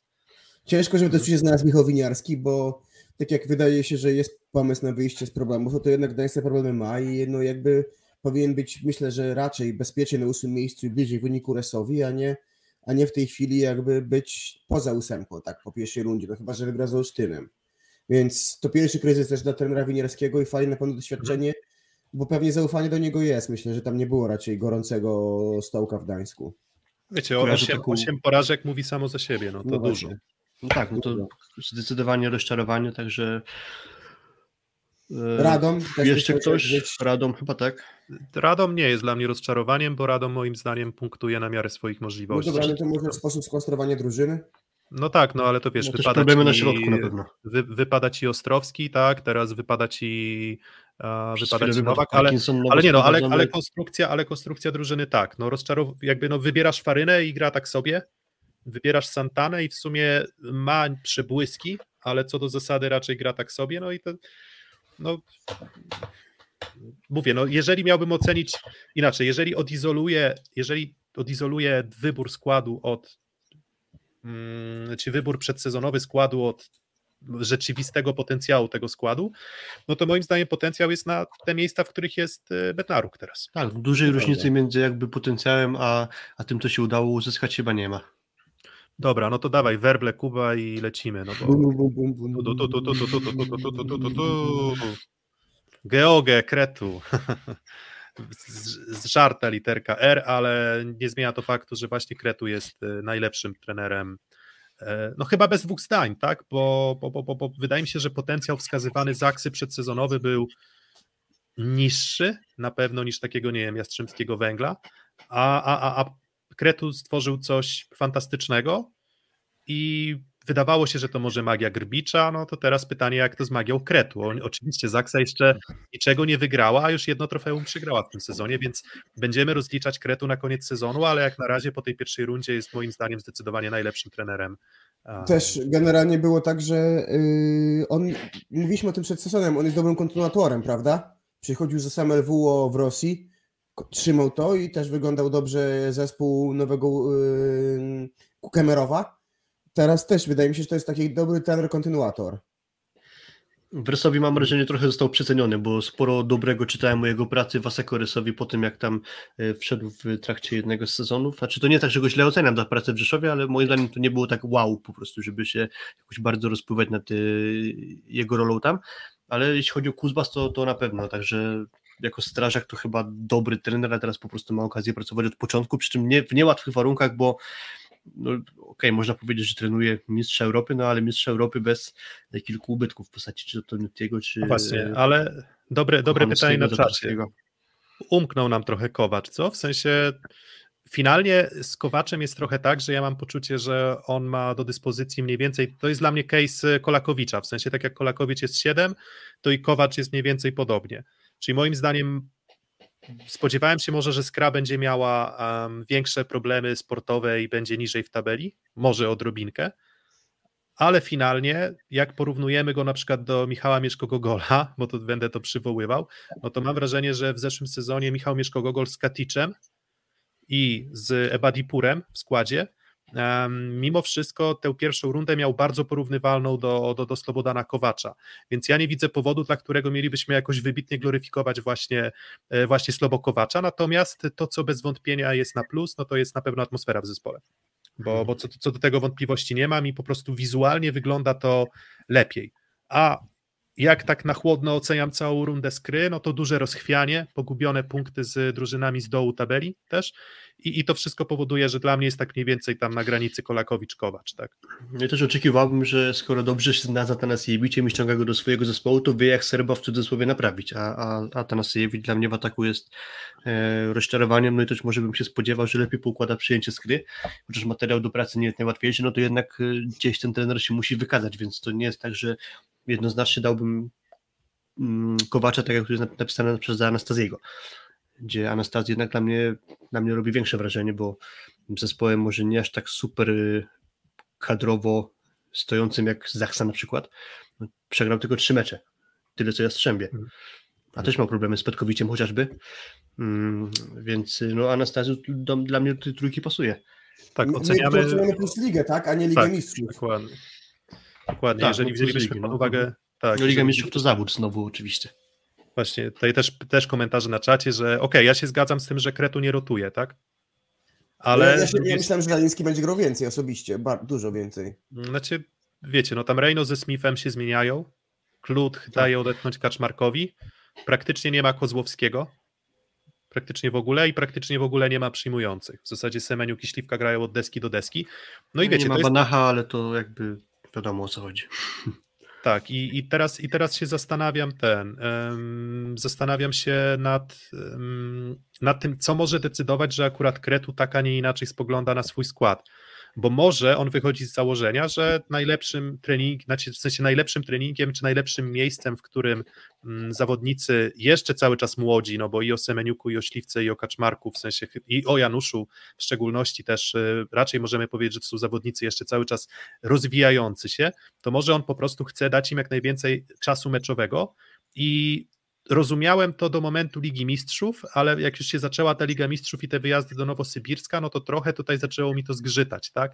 Nawet w Pucharze Polski jest yy, w zasadzie wyszedł, no podstaw, wyszedł, tak, wyszedł nie w pełni podstawową siódemką, ale tam chyba Staszewski za Śliwkę, mhm. jeśli dobrze pamiętam, więc mhm. Kaczmarek, Janusz, Śliwka, Staszewski, Szodzi, więc cały czas ten sam skład i to jest jakiś tam kamyczek do ogródka kretu, ale ja oceniam finalnie drużynę, tak? No i co? I jeżeli utrzymał ich w zdrowiu i utrzymał ich w dobrej formie, no to w zasadzie wyszło na jego. No tak, no co do Kretu, to dla mnie duży argument jest taki, że po pierwsze wszedł do nowej, nowej drużyny, świetnie poukładanej, no ale właśnie musiał wkomponować nowe elementy. I też na, imponuje mi to, że był w stanie zachwiać tę równowagę ataku Zachsy. Czyli z jakiegoś powodu zaczęto grać więcej kaczmarkiem, no i Kaczmarek się odpłaca, bo gra bardzo dobrze. Trochę mniej śliwka w ataku dostaje, ale z kolei Semeniuk e, swoją rolę odpowiednio mm, spełnia, więc to, że on wszedł i coś swojego jeszcze wniósł, to dla mnie dodatkowy po prostu jego atut. No i cały czas ten najprostszy argument, czyli Zaksa po takich zmianach bez żadnej porażki w lidze. E, pojawiło się pytanie, a tam rozczarowaniem 50% w ataku, jeden z lepszych wyników tak, ale jeśli o mnie chodzi, to patrzę na efektywność ataku, a tej ma 26% i jest jednym z najgorszych zawodników atakujących ligi pod tym względem, więc to jest dla mnie kluczowe w takiej ocenie. No a wiesz co, jeszcze pozwolę sobie wrócić do tutaj naszej wyboru, no bo i miejsce trzecie na podium. Nie słaby trener, nie, nie. Tak, trener nie, słaby.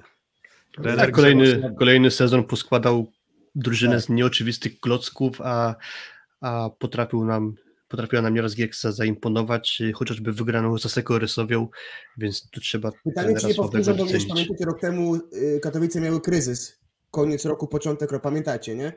Oby teraz to, to nie powtórzyło się, tak, żeby gdzieś zaczęli znowu, bo znowu będą dla nich mecze, na których punktowali w poprzedniej rundzie, więc pytanie, czy będą w stanie utrzymać to, bo przecież oni punktowali na Gdańsku, na Rzeszowie i zaraz te mecze przecież, więc też jest zasadnicze pytanie, czy będą w stanie utrzymać tą, tą, tą punktową zdobyć.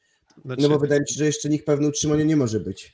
Znaczy tak, co jeszcze jest argumentem tutaj za Grzegorzem Słabym, jakby poza tym, że, że, że, że czysto, znaczy Kuba, zaraz się odniosę do tego, tylko mhm. mm, ogólnie było tak, że Katowice już chyba kolejny sezon z rzędu dobrze zaczęły, a potem faktycznie było tak, jak mówiłeś, odrobinę zjechały. Tylko, że teraz pytanie właśnie, na ile nagromadzenie sytuacji trudnych, z którymi musiał poradzić sobie Grzegorz Słaby i na etapie budowania składu i na etapie mm, już potem spajania tego składu, budowania już drużyny na parkietach plusniki, była no, mhm. no dość spora, tak? To prawda. Bo, bo tak, gdyby nie COVID, to w zasadzie myślę, że w tamtej formie, w jakiej byli, to może z Indykpolem a ZSM Olsztyn mogliby powalczyć, tak? Ale mieli tam jeszcze po drodze mecz z Kuprum Lubin i jeżeli, no jakby nie możemy tego nie wziąć pod uwagę przy ocenie trenera, e, trenera słabego i ja osobiście uważałem Katowice i uważam ich zestawienie personalne za takie zestawienie, nie wiem, czy tam pamiętacie, jak, jak typowaliśmy przed sezonem, ale ja jednak stawiałem ich na takie miejsca, wiesz, 12, 13, 14 raczej. Więc moim zdaniem to, że oni gdzieś tam przy takim, a nie innym zestawieniu personalnym potrafił stworzyć drużynę grającą też ładnie, no bo to też, też trzeba to wziąć pod uwagę. Ale też mają parę dołków, mieli parę dołków, ale ogólnie tu się zgadzam. Dokładnie. I tutaj informacja, znaczy jeszcze komentarz na czacie, że może Daszkiewicz, no porównywalnie, tak? Myślę, że i Daszkiewicza i Słabego e, oceniamy wysoko, tak? Jakby i w obu przypadkach są to trenerzy, którzy moim zdaniem troszeczkę więcej wyciskają z tej, e, z tej te cytryny, którą otrzymali, tak? Niż, e, niż no, drużyny, niż, inni, niż nie, niektórzy, niektórzy z innych trenerów. O, tak, tak to ujmę. Um, no i co? No i Andrea Anastazji, no i mówię, ja nie jestem wyznawcą kościoła Anastazjego, jak już wielokrotnie powtarzałem, natomiast nie będę ukrywał, że, że po prostu jest to dla mnie Um, spodobało mi się, mówię, już to już kilka razy pewnie powtarzałem, ale jest tam takie określenie, które Paweł Szabelski na Twitterze e, swego czasu powiedział, że um, ta droga do rozwiązania zagadek siatkarskich Anastazjego trwa długo i często jest no, kręta, ale, gdy, ale, ale zazwyczaj tę odpowiedź znajduje, tak? Więc nawet jak były momenty, w których męczyła mnie gra projektu Warszawa, Warszawa tak, no finalnie jest na, moim zdaniem wyżej niż ja się spodziewałem, że, e, że będzie. Tak? Wyciska, po prostu, po prostu wyciska ile może i za to, za to bardzo duży e, szacunek do Anastazjego. Na moment chyba powinniśmy wrócić do pytania, czemu drugi Kowacewicz, a Conte szósty. Jakbyście to hmm. Spuentowali? No, moim zdaniem w większej liczbie meczów Kowacewicz wywarł wpływ pozytywny na, na, na zawiercie niż Kąte mimo wszystko. I, I, i, i że później się dołączył chyba, Kowacewicz od samego początku trochę ciągnął drużynę za uszy. Dokładnie. I, i, i Kowacewicz... Mhm. I, I mówię, i Kowacewicz e, był, jest, był po prostu zazwyczaj mocniej obciążony w ataku i moim zdaniem otrzymuje jednak trochę więcej piłek trudnych od, od Conte i lepiej sobie z nimi radził. W, I moim zdaniem często poza, też, poza czołówką.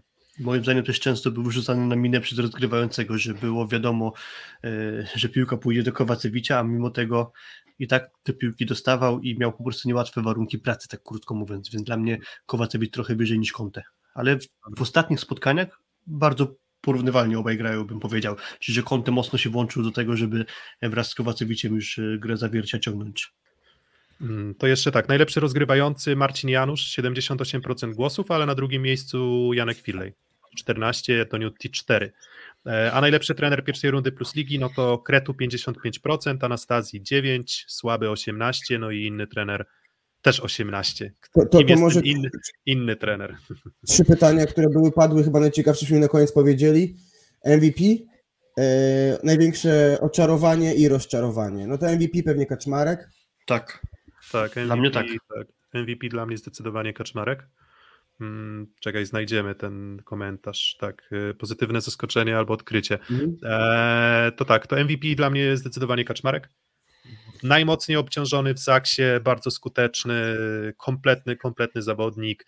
Nawet te dwa odrobinę słabsze mecze na koniec rundy, mm, gdzie tam, nie wiem, był w jednym meczu, co tam, 1 na 10 chyba skończył, no to, to, to, to moim zdaniem to, że się przytrafił ten gorszy mecz, to, to, to jest jakby ludzkie, a, a, a jednak na dystansie całej rundy no, był najrówniejszy, najlepszy i, no i fantastycznie sobie dawał radę w meczach z trudnymi rywalami, więc Kaczmarek.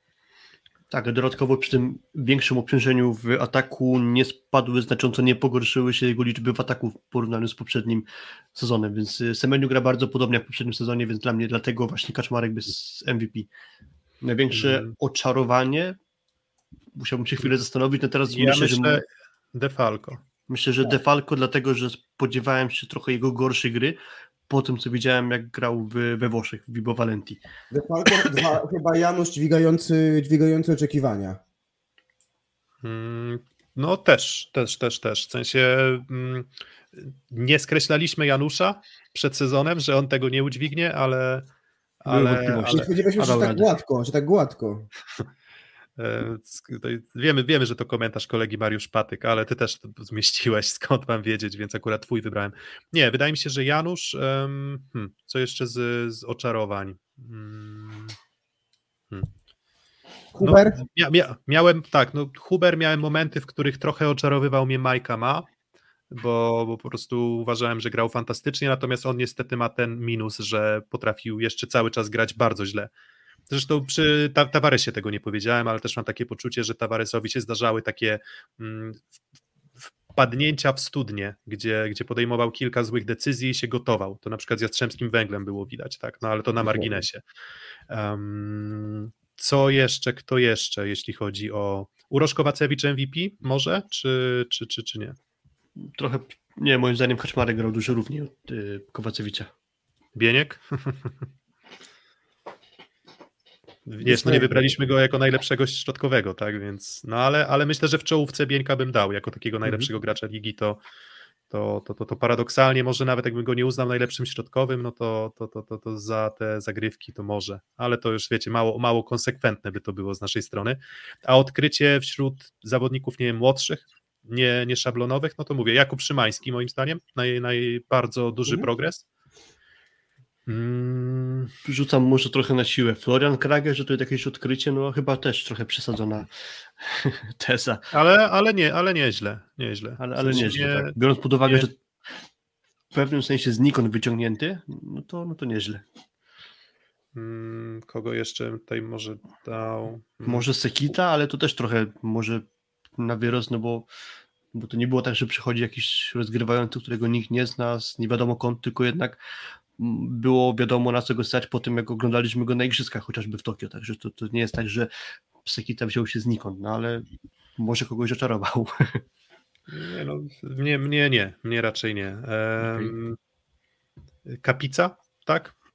Maciej Sas, myślę, że tutaj też się pojawia Tak, kandydatura na, Tak. na libero, więc się pokazuje z dobrej strony, ale nie dużo, nie dużo tego, tak? Jakby na, na starcie ligi Mhm. wspominaliśmy o tym, że, e, że, że, że słabo to wygląda, jeśli chodzi o takie zupełnie nowe postaci, poza filmu, to jest, to jest liga dla doświadczonych ludzi po prostu. Tak, dokładnie. W sensie i to może, wiecie, może to dobrze świadczy, jak już tak będziemy finiszować e, tego naszego live'a, to, to może to dobrze świadczy o naszej lidze. Że, znaczy wiecie, z jednej strony fajnie byłoby widzieć takich świeże postaci młodych Polaków wchodzących z impetem do ligi, ale niestety, nawet jak sobie, jak się zastanowimy nad tym, jak do ligi wchodzili, nie wiem, Semeniuk, to powolutku. Tak? To, to, to nie, nie, wiesz, nie jest tak, że każdy z tych y, młodych talentów będzie wchodził i od razu od, wiesz, wy, wyważał drzwi i wchodził z buta i mówił, dobra, to jest moje miejsce, ja będę grał w podstawowej siódemce i będę grał na poziomie najlepszych zawodników ligi.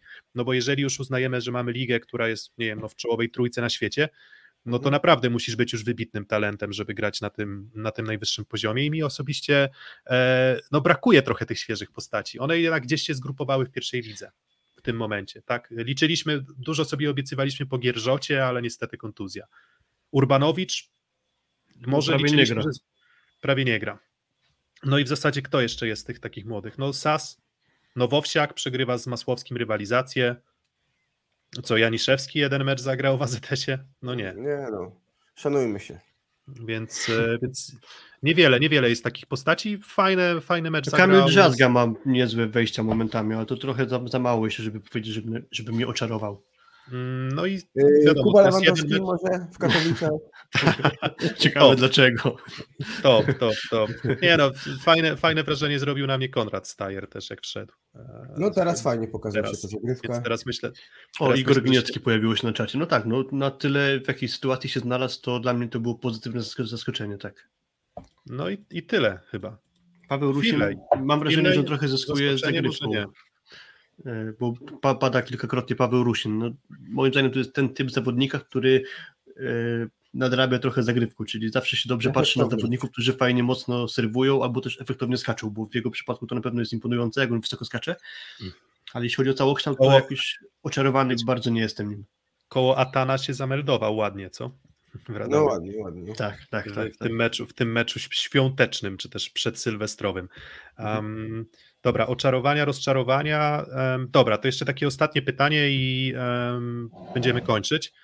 Um, które z drużyn plus ligi w drugiej rundzie zdobędą dużo więcej punktów niż zdobyły w pierwszej rundzie, a które dużo mniej? I czy w ogóle takie drużyny będą?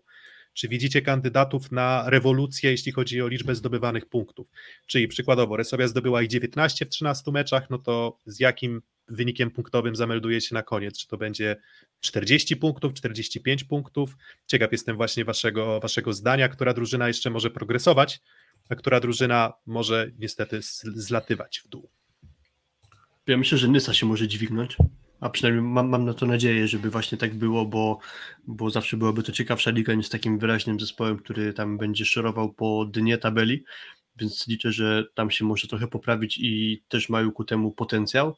E, Jestem ciekawy Zuhaira El Grauiego, czyli nowego przyjmującego, który na razie nie ma tam żadnych wyjść co do jego testów, ale być może zostanie z zespołem. E, Zaryzykuję, że Asakoresowa zaliczy lepszy bilans punktowy na koniec rundy zasadniczej, czyli Ciężko, że... żeby było inaczej chyba, wydaje się. No tak, no ciężko, żeby jeszcze dołożyli oprócz tego, co teraz poprzegrywali, przegrane z jakimiś jeszcze innymi zespołami chociażby, no ale rewanż z Warszawą może się okazać przegraną chociażby i nie będzie to jakieś wielkie zaskoczenie. No zaryzykuję z tą Resowią, że zdobędzie więcej punktów w rewanżowej rundzie, aniżeli w tej pierwszej.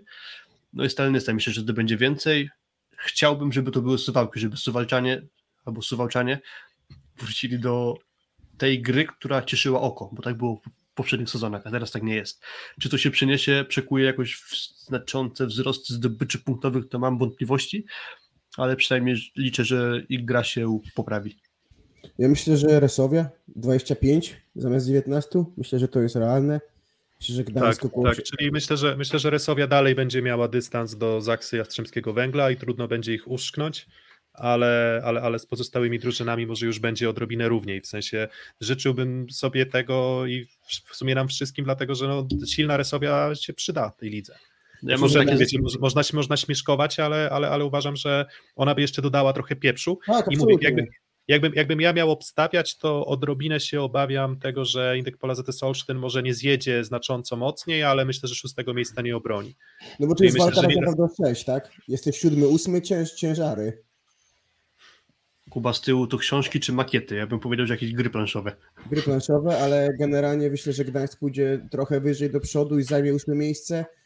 Olsztyn wydaje mi się, że może punktować podobnie, ale to może nie wystarczyć na, na utrzymanie po prostu szóstego miejsca. Myślę, że Resowia pójdzie wyżej, szóste, piąte, a Właśnie, z dołu e, myślę, że Rado może mieć ciężko, żeby punktować. Ja tak uważam obiektywnie. mm, Stalnysa się wydź- wydźwignie. Mm, No wiecie, Ja no, poprzeczka, poprzeczka jest postawiona bardzo nisko, więc, więc trudno, trudno mieć mniej niż jedno zwycięstwo w lidze, no bo wtedy musiałoby to być już, wiecie, zero zupełne, więc y, mówię, poprzeczka oczekiwań e, niewysoka, E, ale myślę, że tak, no myślę, że nie wiem, trzy mecze, cztery mecze mogą wygrać. Kto może zdobyć mniej, jak sądzicie? Będzie ktoś, kto zjedzie z dyspozycją? No myślę, że myśl, mówię, myślę, że GKS Katowice może troszkę. Mówiłeś też o Olsztynie, okej. Tak, mówiłem o Olsztynie i myślę, że Warszawa odrobinę mniej punktów zdobędzie. W sensie, że wydaje mi się, że inaczej, jeżeli dalej utrzymają tę umiejętność tutaj wymienianą na czacie przepychania spotkań, to, to może, może im się uda, ale mimo wszystko 28 to uważam za wynik odrobinę ponad stan Warszawy. Tak, te 28 punktów.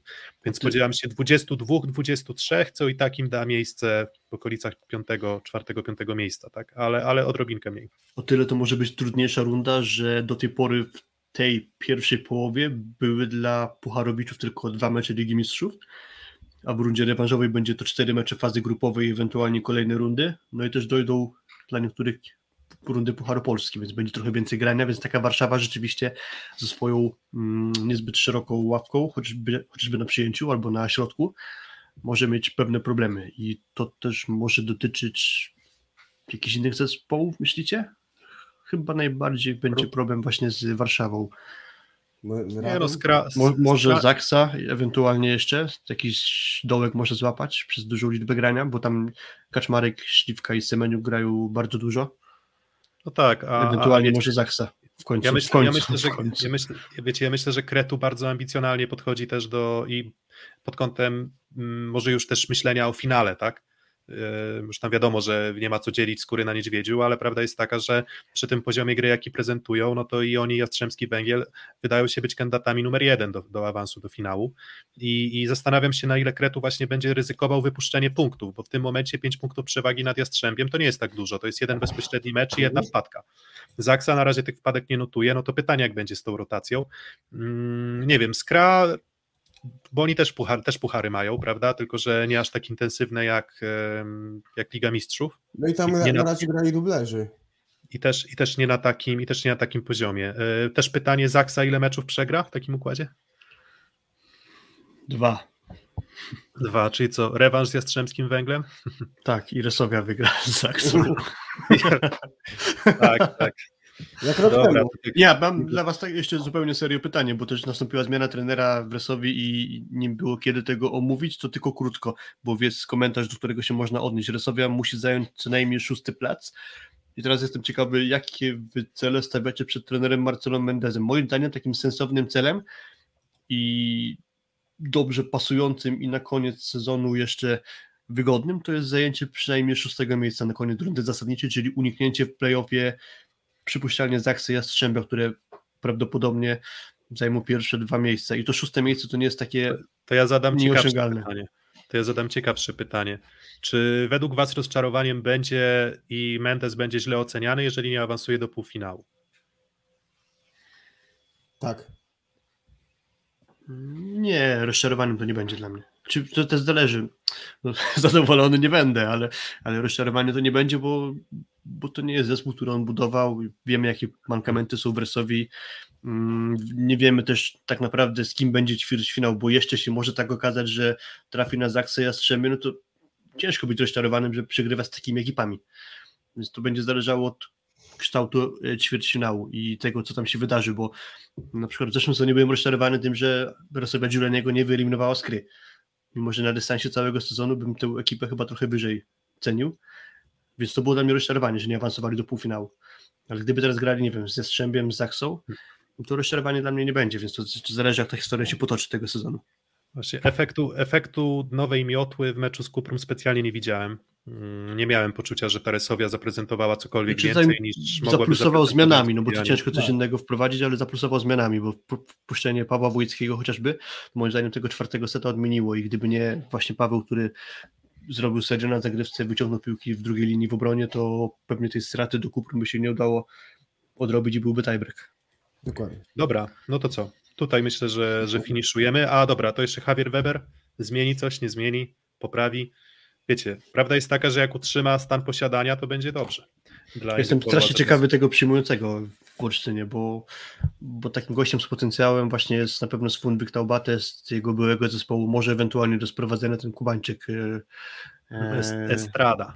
Estrada Mazora, tak, e, ale czy to będzie on, to ja nie wiem, ale pewnie już niedługo się przekonamy, czy to będzie on, czy, czy, czy któryś inny przyjmujący, no ale to będzie ważny moim zdaniem zawodnik, bo potrzeba trochę zastępstwa dla Defalco na ewentualnie jego słabsze dni, bo, bo z Wiktorem Janisz- Janiszewskim nie, nie wróżę sukcesu na dłuższą metę, jeżeli Defalco by nie mógł grać.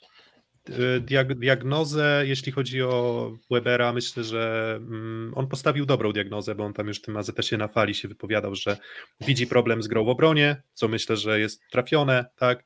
Um, i, i, nad tym przede wszystkim chce pracować myślę, że tam duże rezerwy były, tak, a wiecie, można na to spojrzeć na, na dwa sposoby. Jeden sposób jest taki, że Bonitta pomimo tego, że nie złapał wspólnego języka, to mimo wszystko był w stanie z pewnymi niedociągnięciami mimo wszystko stworzyć drużynę, która prezentowała się bardzo dobrze, no to jeżeli uznajemy, że to jest poważniejszy trener, który będzie miał lepszy pomysł na drużynę, no to jeżeli będzie zdrowie w drużynie, a nie wiemy do końca jaki jest, pytanie jak będzie dalej z Evrilem i tak dalej, to, to, to, to, to, to może, może będzie nawet lepiej, tak? Ale, ale tak mówię, bardzo na chłodno oceniając, to utrzymanie szóstego miejsca będzie sukcesem. I zresztą taki cel sobie postawili zawodnicy mm, AZS-u przed, przed tą rundą, no więc zobaczymy.